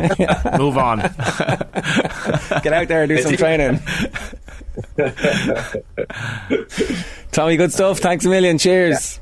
Lads, bye bye bye. bye. That's uh, this week's edition of uh, Uh, Tommy Wants Goodness. He's just unbelievably class. I should mention as well, um, Dundalk are unveiling a charity jersey in aid of the motor neuron disease for a one-off charity game against Shels on April 22nd. I, I, I don't know, you know, obviously the, the struggles of Charlie Bird. I think we're all moved by, um, you know, that disease and how horrific it is, and um, it's great to see clubs like Dundalk and obviously, as Tommy mentioned there, um, clubs making the fight against it. Yeah, you can, uh, as you said, Google Hurling for Hope, and it's at Hurling for Hope on Twitter as well for all the details for that and the amazing piece that uh, was done in the Irish Examiner recently about the Higgins family and uh, motor neuron disease. I think it was Kieran Shannon wrote the piece. Uh, if, I, if it wasn't, I'm wrong with that. Sorry, it was Christy O'Connor. It was Christy O'Connor who wrote the piece with Keith Higgins. Uh, well worth your time to read that. Now, at 8.43, John Duggan is with us. John, good morning to you. Ger and Johnny, how are we doing? Good morning, JD. How's the form? Uh, my, my form was pretty good. I, I was enjoying the the antics of Yeah. Atletico Madrid. It's like a victimless crime, really. Well, you can stroll through the meadow and play beautiful football every day, and that's lovely. But sometimes you got to go down a dark alleyway, which is where Manchester City were last night, and they got out of it. That, that's the other side of this is that the City did come through it. Um, they barely came through it though. They coughed up a lot of chances. Like it, the the internal monologue of City, where they must have a constant night, a dark night of the soul in these big games. It's still there. It's right there for them. And Real Madrid must be looking at that going, "Thank you very much, Atleti. We understand now what we need to do." I think City will do better last night. I think this will stand to them, and I still confidently predict they will win the trophy in Paris. Nothing original about that, but if you're Guardiola, you get on the phone to Thomas Tuchel. I don't know what their relationship is like, uh, but you then. I just think that they've got a better midfield than Real. Vastly superior to Real Madrid. you know, Real Madrid's midfield is creaking, and I felt that it was just a very difficult place for City to go last night. The pressure was on them. Uh, there were players like Stones and Ake when he came off the bench, and Fernandinho that really stood up. Like there was an act of thuggery really against Foden. Um, and Which we discussed. Oh, there was at, at, Yeah. at, at the start of the game. Yeah, Yeah. uh, and He he should have been. I, I, two things should have happened. I think uh, there should have been at least been a booking for that. He got away with it, and I thought Phil Foden banged his head off the ground. Hmm. I thought like Phil Foden's head banged off the ground when he came down. Yeah. like they patched him up Terry Butcher style. You're kind of thinking. Is there no? Is there no Protocol one here, whatever, like like, having yeah. a look there and just checking to see? Football is still has okay? issues with that. Remember back to the Euros, was it? And um, Benjamin Pavard from France still has issues around concussion. Uh, I just think City, this will stand to them, and, and I do feel it just depends on De Bruyne. Like, how bad is the injury? Because he is so key to in both against Liverpool here today and then last night. He's so key to what they do, and. Cancelo now suspended for the first leg, but I do think they're a better team than Real. And uh, even the fact that Chelsea nearly got through, the Premier League's where it's at, lads. Um, the, the, Totally. the three of the top teams would have been in the semi-finals, and Villarreal are just uh, uh, a team that are very well managed and uh, with a lot of former Tottenham players actually. But The other thing, I flicked over again to the to the uh, Steve McManaman was like, all due respect to uh, to Villarreal, but they're seventh in La Liga. Like, what are they going to do? Liverpool are going to be delighted with this. I'm like, all right, let's just wait and see what happens. McManaman's impossible to listen to. well, Let's just wait and see what happens. BT's coverage, um, I do enjoy it and I do prefer it. I do watch BT uh, for Champions League nights. Yeah, I mean, I do too. Uh, like, um, but, but, they, but, they, but, but they were they, were- they were treating it with the solemnity of um, like it was uh, we're, war. we're in wartime here. you Yeah, know? exactly. Uh, like uh, the disgraceful scenes in the tunnel. I didn't see any headbutts in the tunnel between Savić and Grealish. I didn't see any uh, incident uh, to that extent. and bizarrely, it was- a Munster Championship game if they think that's bad. Like Well, I mean, the, yeah, the the uh, Cork, the Cork Clare, Cork Waterford. Um, I, it was funny that they didn't have any coverage of it. Like all of the coverage that you see on Twitter afterwards was coming from French stations, and they actually had cameras in the tunnel. I'm like, you guys have paid a lot of money for this. Yeah, you this know? is Atletico. It could happen with all these things you plan for the contingency. So Yeah, well, they knew it was going to happen in the pre-match when Des Kelly was asking Guardiola, like, this is going to get fairly tasty, and Guardiola's like, that's why we have a referee. And the referee let everything go, everything go for the first 25 minutes. Like, this is going to. I'm, I'm not. Normally, I would be flicking up, flicking away. I would be on my phone. I'd checking the other game. you were engrossed. Yeah, it was like uh, a lot of negative feedback to uh, some of the viewpoints that we expressed earlier on uh, about this. Ultimately, what you were looking for. No, it's not. It's not. Like, you, you, you were. You, what you did you say anticipated earlier on? This. Uh, A homage to. I like, I like, I like watching it, Letty. I like watching stuff like this happen. Like, I, I was absolutely hoping that they would equalise to see Yeah, what would happen. That's the point. That's And- the point. Yeah. I enjoyed it. I, en- I enjoyed the cauldron. I enjoyed Yes, the tension. cauldron, I, yeah. I, I enjoyed the um, the nastiness. I, I like you know sport can't be. And I love Sunday. I Sunday was a fantastic uh, spectacle advert for the game, but it can't. It shouldn't be that way all the time. Exactly. It should be attritional. It should be. We have to fight to get out of this, and they did. And, and, and City never lost their discipline. And I really do feel that's going to stand to them um, if Guardiola doesn't start going mad with his with his brain. But I, do- I do think there's a ca- more calm uh, attitude to, to City now. It's a La- it's a Latin American thing as well, JD. Like uh, in, You better be in- careful. How, how, no, better- but, but in terms of for this. in terms of I mean, their, it's not- it's like- it's it's a particular thing in some Latin American countries. style where of like, football. How far do you want to go, and like how far can Suarez go to, to win a game, and how far is it ethically okay to do it? Well, and uh, John Giles Simeone's say, like whatever. But John Giles would say, game. "Would you kill your granny?" Like that's it's the same thing. Yeah. I don't think it's a Latin American thing at all. I think it's like, uh, Yeah, are you a I- street fighter? I'm saying that in a, in a, in a, in a flattering way, by the way, as well. I think it's, you uh, know, I you know, you I, I Kenny like Shiels, it. okay, fair Yeah, enough. Well, Kenny Shiels' d- discussion is on the way. Uh, uh, uh, Gilroy is gas, says James Horn, and he doesn't mean it in a nice way. He hates he hates City so much he can't think straight. So it's Foden's fault for the brawl. Uh, cry laughing emoji sideways. He was already wearing a head bandage from an elbow. Then he got a kick leading to a red card, while Savić descends on him like the red mist. But it's Foden's fault because he rolled onto the pitch using a bit of athletic gamesmanship. Mad take, mad take. Gilroy is gas. Nice alliteration there to get us going. Would Well, the would yeah. the brawl have started if Foden hadn't rolled onto the pitch? Well, JR, when you're not here, there's a guy who goes, no Gilroy, no party. So, you know. you, you, you, That's actually me. you, you know, so you're, you're going to get it both ways. You're going to get both ways. I get, like, every time I'm on this thing, I get slagged off, so don't worry about that. Uh, yeah, I, I do think it was Phil Foden's fault the brawl Yeah. started, and that's that's incontrovertible. Like if if Foden doesn't roll onto the pitch cheating, then was he not caught? the Foden? brawl doesn't start. Was he not caught? He, he was he was caught off the pitch. He rolls off the pitch, circle, circle, circle, circle, circle, circle. Oh look, um, it's the perfect kind of like spinning top that spins back onto the field, and then it's like. Oh, the white line, perfect. And then Savić comes over and, and takes him off, which is like, I mean, the, my point here is Phil Foden did exactly the right thing, trying to kill the game at that point. Yeah. But it's cheating, Yeah. the same way that everything Atletico do is cheating, and you can't be like, oh, Atletico, what a shower of scumbags. What did Phil Foden do? Exactly the same thing. Like, it, and so, calm down, everybody. It was a bit like an old style World Cup or European Cup game, which was great. And that's what you want sometimes. So, yeah, Yeah. That's what you want because um, if it's Paris, if it's City, Liverpool, it'll be just again like last weekend. And uh, there is inflation in the world, and like the tickets for Man City, Liverpool, and Paris will be astronomical. I've already booked my flights though. Good stuff. Enjoy uh, Liverpool. I didn't even watch it. I I, I, never, I don't split screen it. I, I knew Liverpool were already through, so I watched the highlights. Firmino with a couple of goals. He, like he made seven changes. He's delighted, and Klopp right, rightly so delighted that they're into the semi final. Who'll have the edge on Saturday for the cup semi final? Um, West Ham, uh, 1976. They were in the European Cup Winners' Cup final. They have a chance to get into the Europa League semis tonight. A one-all um, tie with Lyon. That's poised at the moment going to France. Uh, Rangers 1 0 down to Braga ahead of their game at Ibrox. Very sad news from Colombia. Uh, Freddie Rincon, the former captain, has uh, died in a road accident in Cali. 55 year old, played in three World Cups. People might remember him scoring against West Germany in 1990. Uh, he played for Real Madrid and Napoli at club level. So, um, very sad. Um, Tiger Woods is coming to Limerick for the JP McManus Pro Am on July the 4th and 5th at Adare Manor. It's a Monday and a Tuesday, so he's going to line out of that charity event, uh, the Pro Am, alongside the likes of Rory McIlroy, Shane Lowry, Leona Maguire, Collin Morikawa, Jon Rahm, Dustin Johnson, and celebrities including Mark Wahlberg and Niall Horan. So uh, Tiger and JP renewing their relationship. They've uh, he's been there three times in the past and back again.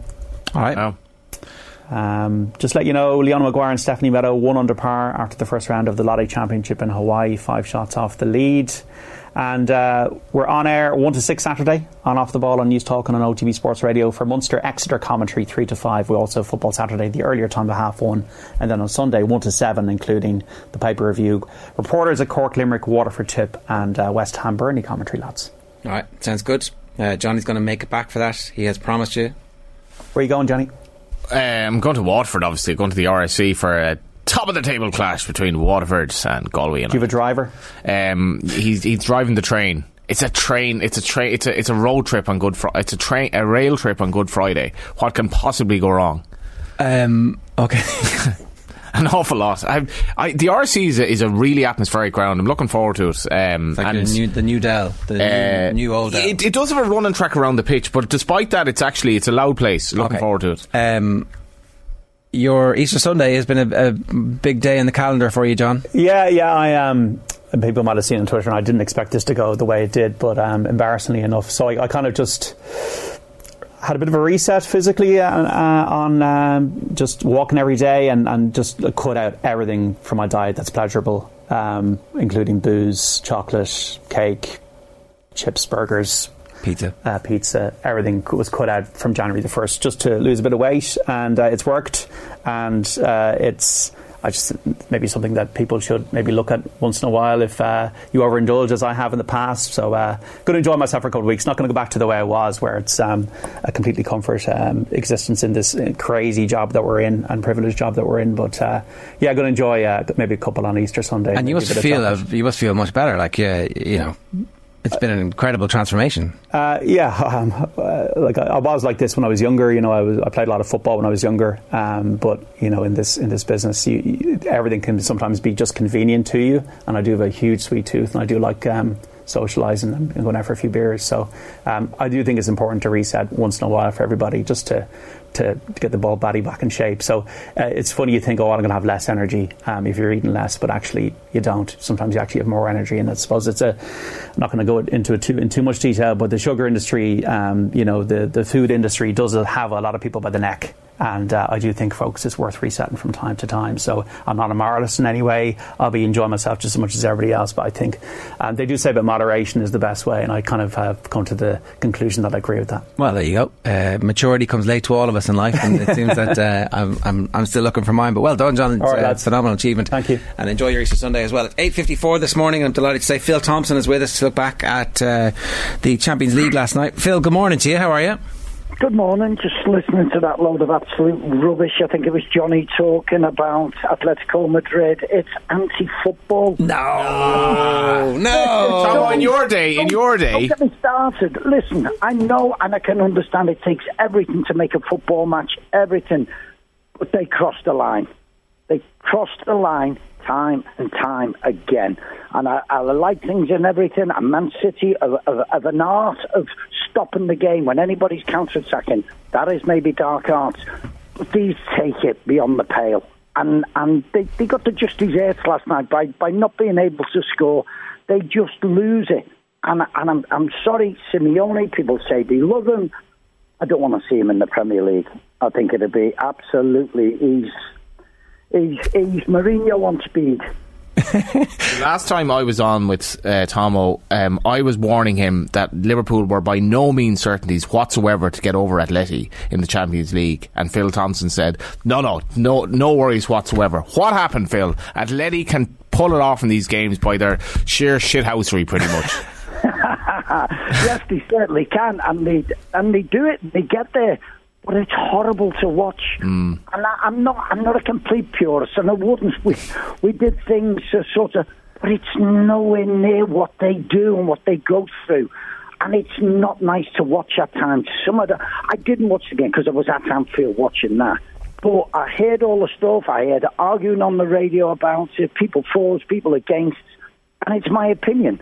I, I, I do like the way City play. I'd much rather have it. What Fulton did, I, I haven't seen it, but he wrote back. It's not the worst thing that's ever happened. No. Look, some of the things that Atletico Madrid do is crossing that bad, crossing the boundaries of, of good football. It, it's it's it's an ethical thing, Tomo, isn't it? Though, because it's just if, if that's my football team and I'm the manager, I would not ask them to do the things that Simeone obviously gets them to do. Absolutely. But listen, Suarez for me, when he was at Liverpool, he was a narc. He was horrible. He was this, but he was our narc. and you, you, take everything that came. When he went to Barcelona, he was a demon. And when he, when he, it, the way he treated our players in the first leg, uh, when we got beat 3 0, was absolutely dreadful. And I hated him for it. And it is, it's what you accept when it's your team. And, and I, it, um, I look at it and I try and have a look at it, and I've, we've come up against Atletico Madrid, and it, they're an absolute nightmare. It's They funny. really are. Anyway, let's talk about well, proper football. Well, let's talk about Well, rugby. but Mané was taken off. You got to remember the first leg that because they were trying to get him sent off. He was on a yellow, like, and it's that's the way that's the way they roll. Well, I think it's uh, Jurgen Klopp talked about um, the heavyweight boxing fight that we saw at the weekend, and we all know styles make fights. So that was at the weekend. It was two amazing pugilists. This was Street Fighter versus pugilist, and and sometimes it's good to watch those. Like, look, I, I mean, I would love to have seen what extra time would have been like. That was the the one thing when. They had a chance fall to them in the 13th minute of injury time last night, which, which in and of itself tells you exactly how mad things got. But um, uh, so you were at Anfield, right? I wasn't at Anfield yet, so I didn't watch the um, the, the boxing match. I saw, I saw the, the team and was like, there's just been a few weird results in Europe over the last 24 hours. Maybe maybe he's made too many changes, but he, it turned out he didn't. Yeah, you can imagine. You can imagine the chat in uh, in the, the sort of the rooms um, that I was in, and ev- it, it's one of them. You go, Ugh. but you, you also realise as a coach that you there's there's times when you think you can pick your games where you can give those players a rest when you know the workload what's coming up, and I think at three one in the first leg if there was a chance for Jurgen to be able to do it, it was this one. He had the cavalry on the bench. Um, he made seven changes, and it is it, when you think players are playing together, you haven't played for for quite a while.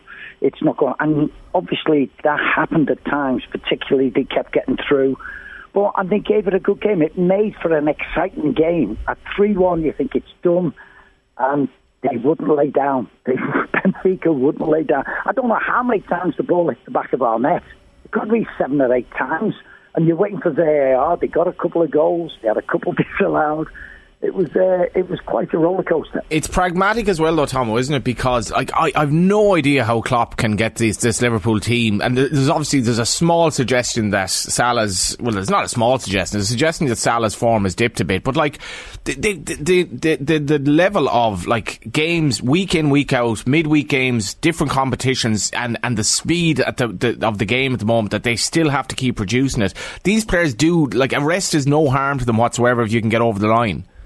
Oh, listen, I, I'm, I'm one of them. People say, "Oh, back in my day, we played 67 games. We never had rest. We the game has changed, guys. We've seen it. The intensity, the challenges that get put in.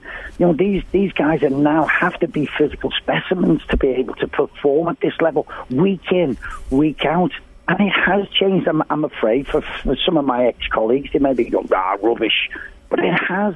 And I look at some of these guys and what they put through and how quick a lot of it is, and it's it it is it's wonderful. So you have to manage the workload, and you hear about sort of recovery and then preparation all the time in games. Our sort of preparation for the next one was how many pints we'd have two days before the match. What's acceptable for Liverpool now, Tom, in terms of what they win? Listen, it's it's it's going to be extremely difficult. Um, you look at the games. If there's a preference, I would love to win the league. If uh, and that's that is. But it, um, you you'd, you'd pick the league over the Champions League.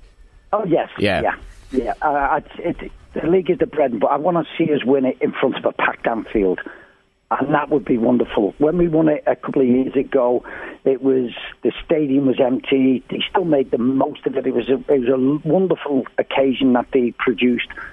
But I want to see it in a packed Anfield. So if I'd want to pick, nobody's done a quadruple for the reasons which we're talking. It is so hard.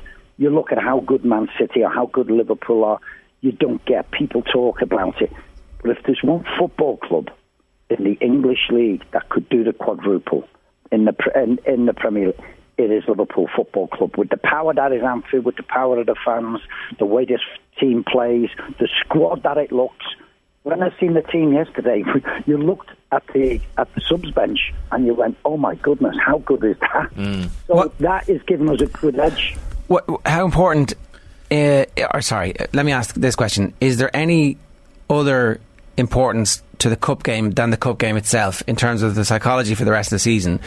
If, for example, Liverpool were to beat Manchester City, is there a possibility that that sets them back in the league, or is it completely an individual competition, one-off match, and so therefore not relevant at all to anything else that happens? No, it is. You're right. It's a one-off match. Um, I think he, he's he's obviously focused on that. When you've seen the team that he produced last night, uh, Jurgen, and I think it, it is with just trying to give them a rest because that's the next game, and he's been able to do that. And then we've got Manchester United on the Tuesday, which is a huge game, which you know we'll we'll all be scratching our heads if if again he makes lots of changes for the Man United because this is massive. And then we've got the Derby game coming up. So it's just it rolls in one. On. But take first things. I'm I'm looking forward to uh, the weekend. I love the way Manchester City play. It's going to be a proper game. It probably should have been three, maybe four one up at half time.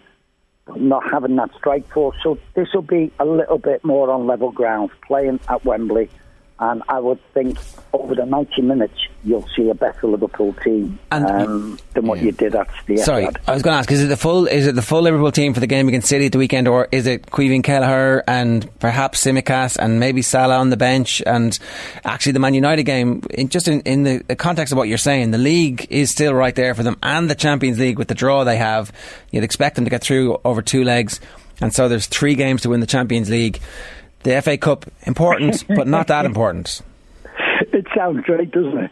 Um, no, the, the FA Cup is that important, and that's the reasons why he is rested. It. It's not only because it's the FA Cup semi-final; it's Manchester City, so you know you're up against. And and if no disrespect to Manchester United and what's going on, what's happening there, it's still a massive game. But if he was going to make one or two changes, I would think it'd be in the Manchester United. I wouldn't see wholesale changes as we've seen last night, but there might be one or two who might be carrying a knock. The likes of Matip, who finds it difficult to play sort of midweek, um, weekend, midweek, weekend all the time. It might be that. And Konaté is looking at absolute dream. He's a wonderful player, so there's no problems making these changes. He's got to And he has prioritise the Man United game, though, Tomo. The what? Sorry. He's got to prioritise the Man United game over the two. Sorry? Like, he's got to prioritise effectively. No, pri- I did hear you. Sorry, yeah, he, he's got to prioritise the Man United game over the Man City game. No, the Man City game is is the big game at the moment uh, because it's the next one, and it's a massive game because Manchester City, you need your best players playing to give you the chance at winning the game. I still love the FA Cup. Maybe it's not as important to the sort of the players of now or whatever, mm. but to the fans and ex-players, it is a wonderful competition. And I'd love to see them. So he's managing that. And I know the Manchester United is huge. But take each game as it comes now, and you will realise, as he did with the Benfica, he was able to make those changes. And if the Man United game comes along, everybody's fit and healthy, it'll be his best team will, will play in that. All right, we're looking forward to it, Phil. Great to have you with us. Thanks a million. Cheers, guys. Take care. And Atletico Madrid are a gang of rogues. They obviously are. They obviously are. We're That's not why gonna we love them. sugarcoat A lo- lovable rogue. Lovable rogue, yeah. Yeah. Ta-ra, boys. Ta-ra. Good luck. It's uh, Phil Thompson there. Um, I, I like. I do think that maybe at this stage of the season, that whole every game is a priority is, is kind of. It's true, like, but it's the roster is insane. How like how can they just keep maintaining these levels? It's Well, just next year there are going to be five subs, and actually, I think that's a disaster for. I'm not a fan of that either. But it doesn't make any sense to me, Um, really. Like if you're trying to make uh, the game, if you're trying to make it competitive at the top level, you're uh, having- building in. having the better teams as well. Like, Yeah. um, but uh, yeah, like the just the roster and um, like you're looking at the league and the likelihood is they're not going to win the league. But at the same time, uh, as as Phil says, I think most Liverpool fans would prioritise that over like as in they'd love to win the league. And as he says, with fans more than and they've had Champions League previous, like they've won the league once, and obviously there was no one there. So I, I think he's probably right on that one. But um, Well, the Villarreal. I mean, notwithstanding how. Uh, uh, Steve McMahon was writing them off. You would make them strong favourites to win that, and Yeah. then they're in the final in a one-off game against a team. Yeah, I, I think that their best chances is definitely in the Champions League over the league. I mean, statistically, that's clear cut. Um, but I think they'd prefer. The, and also the league. I mean, the, the position they've come from to have even a chance is incredible. And uh, the league is still whatever about the FA Cup. The league is still basically the main thing in England, to, to, my mind anyway. It's probably for Guardiola at this stage, like, okay, we need to win the Champions League. But Liverpool, they know what it's like to win the Champions League. I think they'd love to win the league in front of fans as well. I think Tom was probably speaking from the Liverpool fans on that one. Yeah. Uh, it's definitely an, an, interesting time to the be. FA Cup is a different one. I, I, I don't really know where they stand on that. Um, well, I think I do think that it matters that it's at Wembley, and I do Yeah. think that it matters that uh, it will be. I don't really believe in uh, one game to the next, but they ha- they drew at the weekend and they drew last night, so it's like you know back to back draws.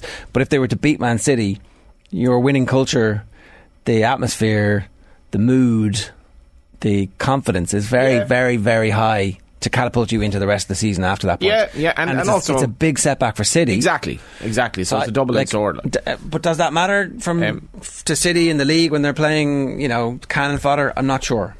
Yeah, it obviously depends on what teams are, are picked in the game, but um, it's it's a difficult one for Klopp because I, I think he still has to prioritise. The Man United game is, to my mind, I think that's their toughest game in the run-in. I think. Um, if if Man United even Well, represents wait a tough game, Yeah, I'm not sure. It depends. Um, I think that's Still off think the top of my head. And City, City's toughest game, I think, is West Ham. Um, I think it looks like West Ham have completely prioritised Mm, the Europa, the Europa League, yeah. and they don't want to be in the Conference League next season. So, right, OTBAM is brought to you live each morning by Gillette Labs for an effortless finish your day. You can get in touch 0879 180 180 is the WhatsApp number. We have somebody monitoring that now for you, so. Uh, You'll get an answer, hopefully. Uh, you can also use the hashtag OTBAM. Follow us on Twitter at OffTheBallAM. Up next, Alan Quinlan previews this weekend's Champions Cup second legs. We're going to see you after these short messages where you'll hear a clip from the latest Hurling Pod episode. The Leinster and Munster Championships get underway this weekend. Former All Ireland winners James Skehill and Paul Murphy have been previewing both on this week's episode of the Hurling Pod alongside Will O'Callaghan. Crucial meeting in Wexford and Galway on Saturday afternoon, and they both feel it's going to play a big part in deciding who actually qualifies for the knockout stages. OTB AM. We have a brilliant Friday night racing coming your way tomorrow, uh, Good Friday. We were back on the road for our first post-pandemic roadshow. Uh, it was all celebrating the fact that it's the 150th running of the BoyleSports Irish Grand National at uh, Fairyhouse Racecourse over the bank holiday weekend. It was a special OTB roadshow. Nina and Paul Carberry, Noel Meade, Robbie Power, Arthur Moore, and loads more.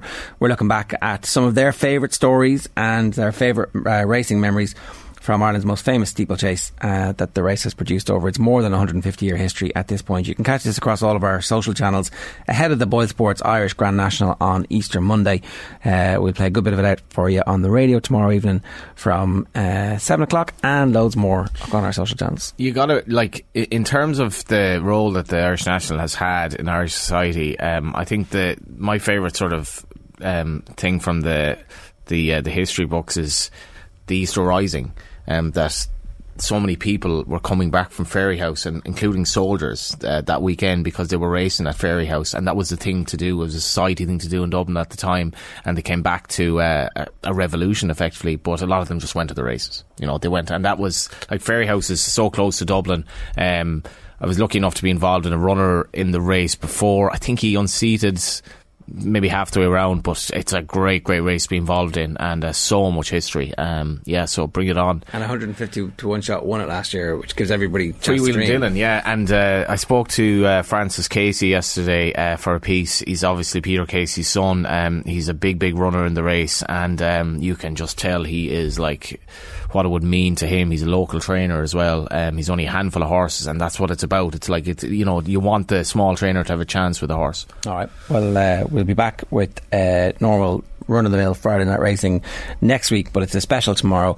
Playing a bit of that roadshow. Um, uh, it's really good stuff. Looking forward to hearing it on the radio tomorrow. It's nine fifteen. Uh, Alan Quinlan is with us to talk about the second leg of the Champions Cup this week, and a bit more about Graham Rowntree as well. Now that he's been confirmed. Alan, good morning to you. How are you getting on?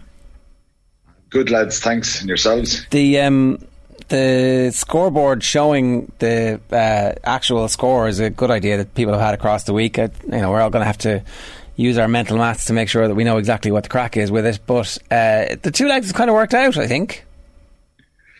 Yeah, it has. I think uh, we obviously had a lot of issues during the in the pool stages um, with with COVID and um, the whole format was questioned. Um, I think we the competition has come alive. There's no doubt about it. Um, obviously, for EPCR, um, changing the format was was was driven by COVID in the last couple of seasons, and um, so much history attached to this competition. Um, have we have had issues before with some of the French teams, um, some English teams probably when when they lose a game in the pool stages at home, um, throwing the towel in and stuff like that. But this is exactly what people wanted. Um, the intrigue last weekend was was fantastic and, and right across the board. There was uh, top quality games and there was a bite and an intensity to them which everybody wanted, and I think the competition really needed. Uh, let's start by talking about Connacht, just because it, it's top of the head, and we had Andy Friend on the show yesterday. Um,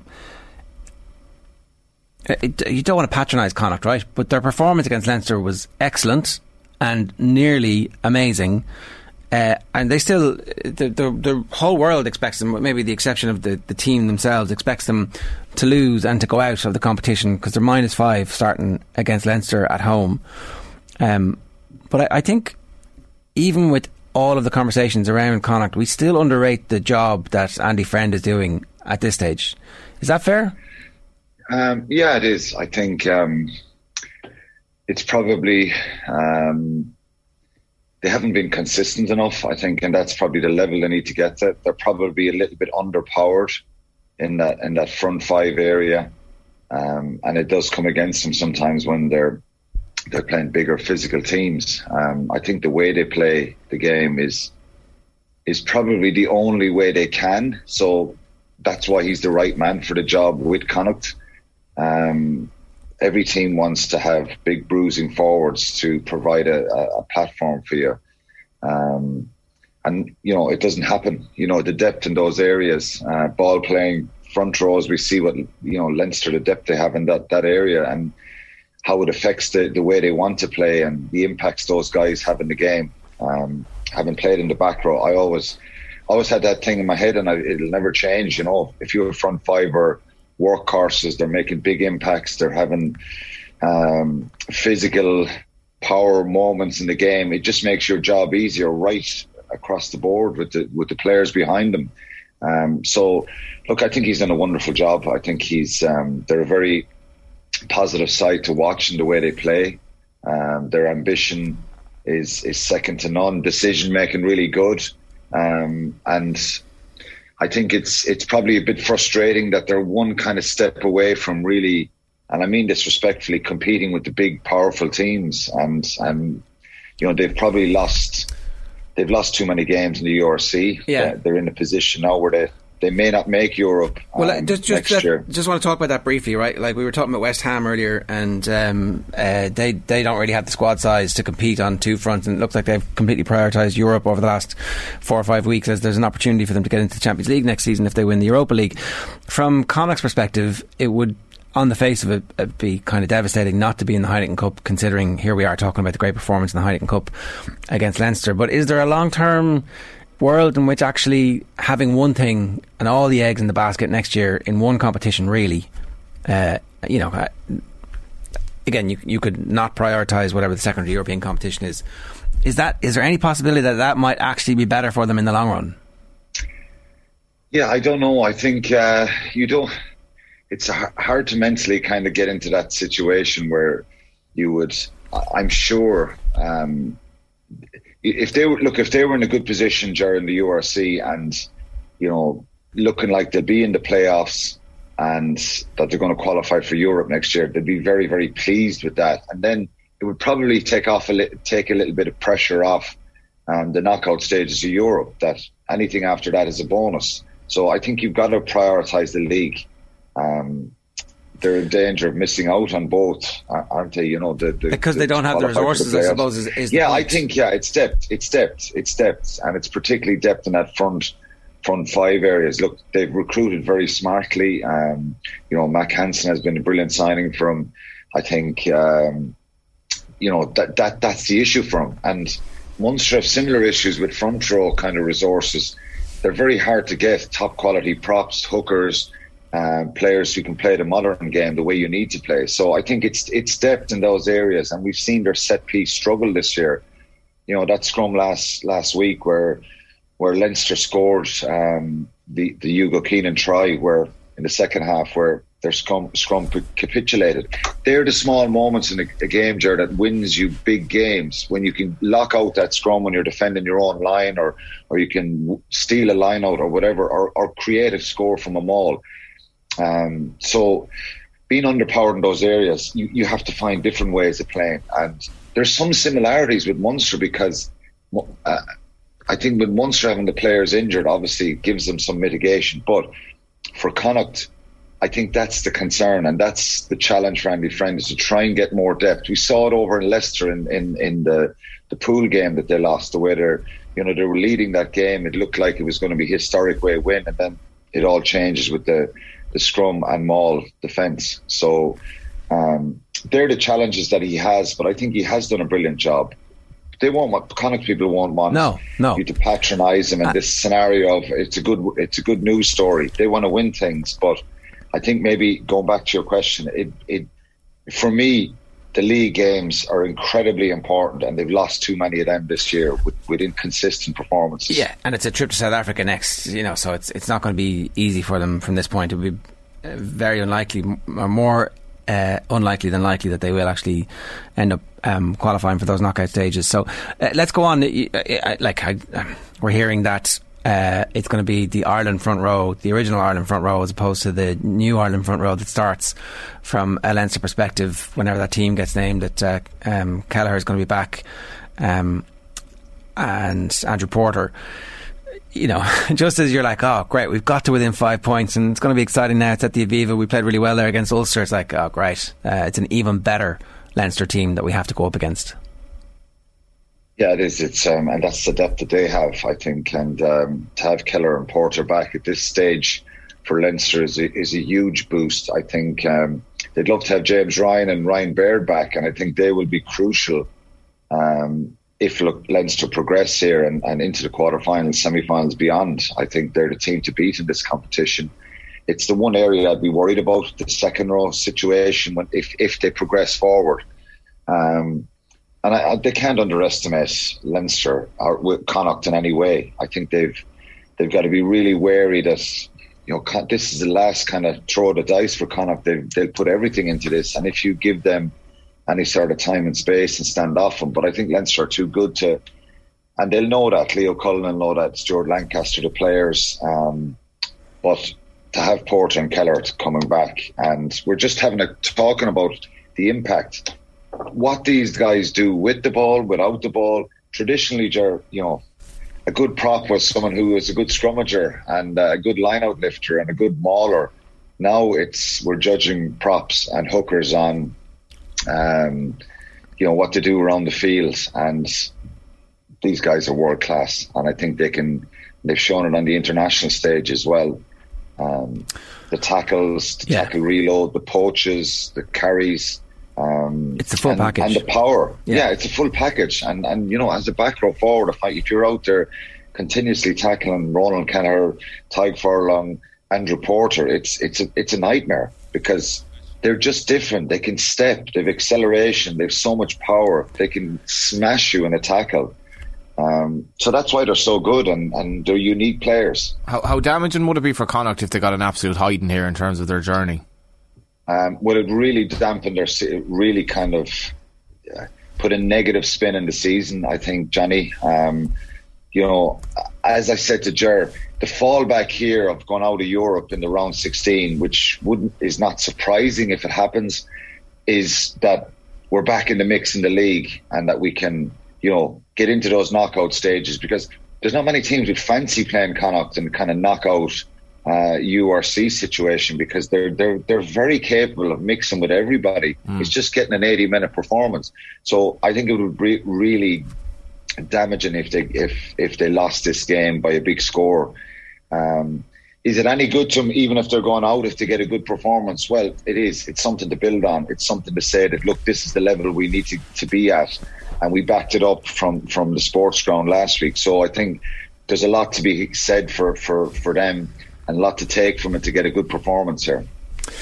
Uh, can we talk about Munster? And uh, we'll talk about the game in a moment. We obviously have had Graham Rowntree confirmed since we last spoke to you. Question from Porrick, who's listening in. How did it take Munster this long to promote the fella who already worked there and who said several months ago that he wanted the job? It's a reasonable question. It is a reasonable question, I think, and, and probably the reason is um, I think they were maybe there's a couple of factors here, Jared, that um, it's the timing of getting a head coach a year and a bit out from a World Cup, mid season, a lot of play- coaches contracted in good positions. Um, some maybe didn't fancy it. We saw, you know, Rog kind of ruled himself out at the start. Um, he was on on Munster's radar uh, for obvious reasons. Um, Scott Robertson was being mentioned in New Zealand, which again, would it, he any club in the world would be interested in talking to him. And I'm not privy to the the other applicants who who, who applied, but it would suggest that um, there was a process that went on that you know maybe the um, they weren't sure about the CVs of some guys that were coming through, and it took time. And then, from an RFU's point of view, I think um, they probably wanted to. It should have been quicker anyway. That's the first thing I should say. It should have been quicker, but I, I think, and I saw some comments from people online about continuity. That one one comment was continuity is the is the last thing Munster need, but I think it's continuity in knowing the players. And I said this, in the podcast the other day. It's it's important that there's somebody there who knows uh, the strengths and weaknesses of players. And the reality here is the players themselves have got to take ownership. We're, we're, there's a lot of, I know the book stops with the head coach, but the players have got to get better. And Graham Rowntree now has to be ruthless in his decision making. And if players need to be released and changes, it has to happen. He's got to be really ruthless because unfortunately, the honeymoon period here for Graham is not going to be the same as a new coach coming in.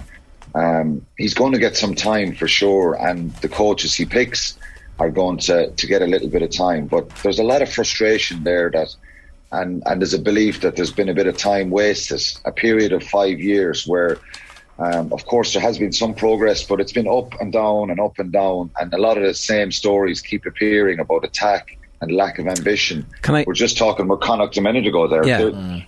I, I, want Munster, Jared, to be a side that people say they're a great side to watch. Not that they're negative and not that they're.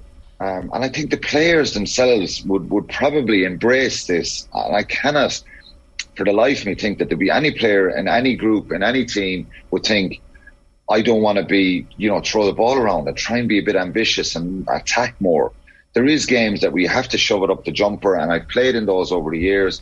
And you know what? They're great wins as well. There's a great buzz in the dressing room afterwards where you're dogging it out, picking and going.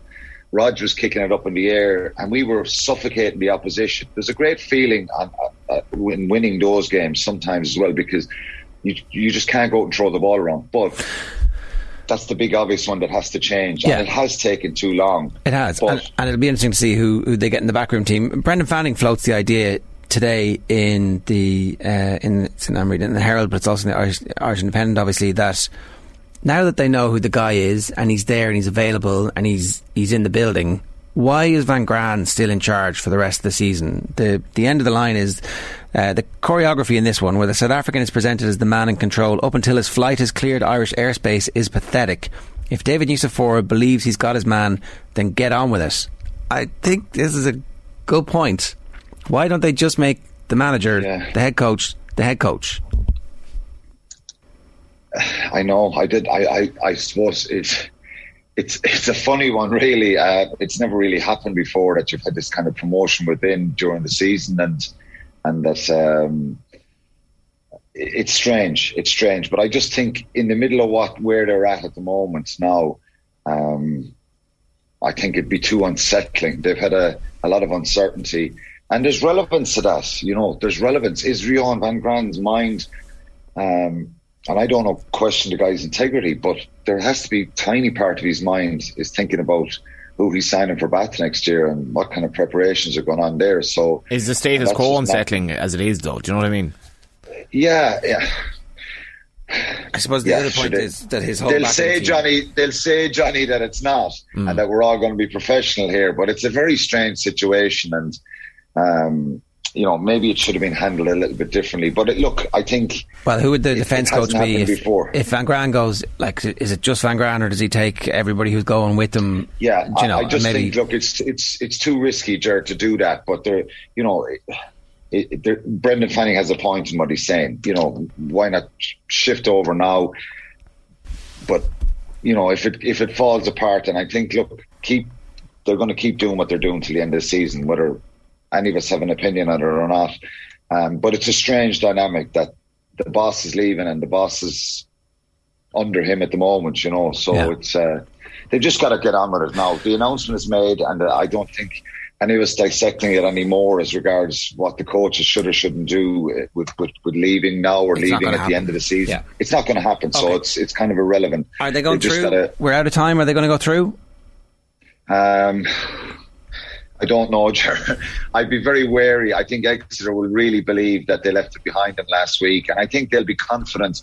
They were in Limerick a couple of years ago and beaten just narrowly by probably a stronger Munster team. So, I, I- look, I would love to say I'm confident, but I'm more wary. I think I really think they can, but they've obviously got to eradicate all the turnovers and the penalties that they gave away last week. Okay. All right. Good stuff. Enjoy the games, Quilly. Thanks a million. Cheers. Thanks, lads. Alan Quinlan, you can hear him on the Red 78 podcast. And if you want to know what Graham Rowntree is going to be like as a head coach and what he thinks about the game and how he speaks about it, he did a full hour long interview uh, with Quinny and Niamh a couple of weeks ago, and you'll find that in the OTB Rugby podcast feed. The easiest place to get it is if you subscribe to the Red 78 podcast.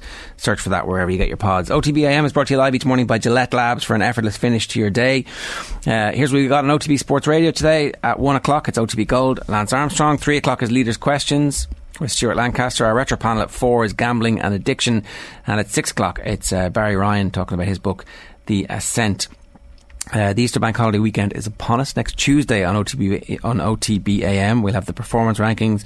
Owen Sheehan will return, hopefully. Uh, there'll be hurling with Will O'Callaghan, football reaction, and much more. Uh, Nathan is live tonight from seven uh, with uh, John Giles and all the rest, and then over the weekend, Champions Cup Munster Exeter, Oisin Langan and Liam Toland are at Thomond Park for us for that game. West Ham and Burnley, Stephen Doyle and Keith Treacy on Premier League commentary and reporters from Waterford against Tip and Cork versus Limerick. Um, you were in a bad mood all day because you didn't have a hot cross bun. Yeah, I forgot the hot cross bun. So um, I think that, that nice little place, the Ball Barista, opens at seven, and you can get a very nice hot cross on. But I was actually early today, so yeah, I haven't eaten yet. So you're cranky. I, yeah, a little bit hungry. I, I've gotten out of the habit of eating first thing in the morning, but like three hours later, I, I do want to eat now. Yeah, we could hear your stomach grumbling. The the mics are super. No super Kenny powerful. Shiels chat. Well, I mean, okay, go on. You, like Kenny Shiels? Kenny Shiels, like when he was the Derry City manager, um, I loved him in the League of Ireland because he was capable of saying anything. It turns out anything. It turns out he is capable of saying anything. Um, Stuff that he's thought about and developed ideas on. this I, I, I don't know where this I don't know where this famous comment came from, but I would be very much with Ricky Gervais in this. I will defend people's right to say stuff, and if everyone feels that because of a massive reaction to something, I'll say I'm not going to say this. Um, we're in a terrible, terrible world, No. and the, the woke culture is rubbish. No. It- it's No, absolute no. rubbish. Now, if the players stop playing for him, Sorry, if the players isn't- stop playing for him, absolutely that's isn't- fine. this But he isn't- should not get sacked for saying something. This isn't woke culture. This is No, dinosaur nonsense. it's- it's okay. wrong and it's dangerous. But it's it, it- that's it's not dangerous. It is. It It's is. da- It is dangerous. It's- I'm sorry. I'm opinion. sorry. It, com- it, it's not an opinion. It's factually incorrect. There were 15,000 people passing at the stuff game. off. Nonsense. Irrelevant. people at the An game. He's- irrelevant he's brought them to a very good place, and if, they, Irrelevant. if All the players stop playing for him, that's fine. And it's a dinosaur view. Did, Fair did he enough. did he have an opinion or did he state a fact which he thought was a fact? You're entitled to your own opinions. You're not entitled to your Clearly own facts. Yeah. He said it was. Yeah. He said, I have science backing me up here. I've got statistics here. I've thought about this and I've studied it. You're not entitled to say the world is flat and the dinosaurs didn't exist. Yeah. Because that's not fact. That's an opinion. Yeah. And you're not entitled to your own facts. So he can say what he wants, and we can say that you are a dinosaur Yeah. and you shouldn't be in your job. You think you should resign? Because I think you don't respect the people who work for you. You're supposed to be their leader, and you're telling them. showing the leadership by bringing them as far as has on You're the telling them that you think they are incapable of rational thought. Hmm. And you are therefore, you are grouping all women together and saying they are inferior to men. That's what that says. This isn't woke. This is equality. This is this is basic fundamental human rights. Hmm. And it's nonsensical to allow somebody say these things, think these things, and put them in a position where they're in control of a group of people and the destiny of their careers. Should he be sacked? I think he should. I don't. I think he should resign. Yeah, that, that's another point. I think he should resign. Knowing him as he is, and you know, as I said to you earlier, the way he behaved around the death of Ryan McBride just shows the the measure of the man. In another way, he writes a a poem, I think, in his car outside the funeral, um, that I think moved everyone who was involved. It was incredible, and the way he delivered it, he was so uh, moved, and his how strong he was at an awful time for a club that suffered an awful lot in Derry City. Um, he's obviously brought um, this squad, and also, by the way he the, the level that he managed at in terms of men's football, um, he's the the way that he went so readily to the women's game um, shows the respect that he has for it. And Northern Ireland have done exceptionally well. They had a big crowd at the game the other night, so he's done a lot of good, Okay. despite the fact that he's a basket case opinion. You don't. You don't get all of that stuff. Does not get forgotten about or thrown out. But certainly, this is. I, I don't be, think you should. I don't think he should. I don't think he should be sacked. Put it that way, and because I think we're getting into dangerous territory there. But uh, We're not. And I, We're I, not. I think you, the word you can't just say random stuff. You Yeah, can't just. You can't just say random stuff. Like you can't just say It's random stuff philosophical because- debate. It's- Well, it's it- but freedom of it's not, It's not, speech. it's not a philosophical It debate. is. He freedom of he is stating as fact something which is factually incorrect. Hmm. That's dangerous. You can't do that. And we have. It's. It's a. We see the power of misinformation in all walks of life. We see the power of propaganda, and if you if you say that it's just opinion, then anything is, is fair game.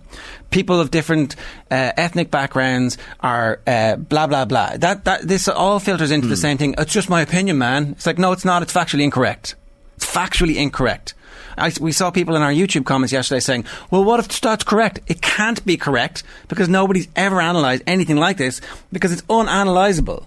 Men's and women's brains, the biggest survey, the biggest, the study of all of the studies show that there's tiny differences and it's based on the size of the head as opposed to anything else. There's no emotional response that women have that's better than men or that's different from men or that's worse than men. And I hope it's he all apologises. nonsensical. I hope he apologises. It was completely wrong. He did apologise. He Yeah. apologised. It was a nonsense apology. It was one of those worst apologies that you're ever going to see. It was like, I apologise if you got offended by this.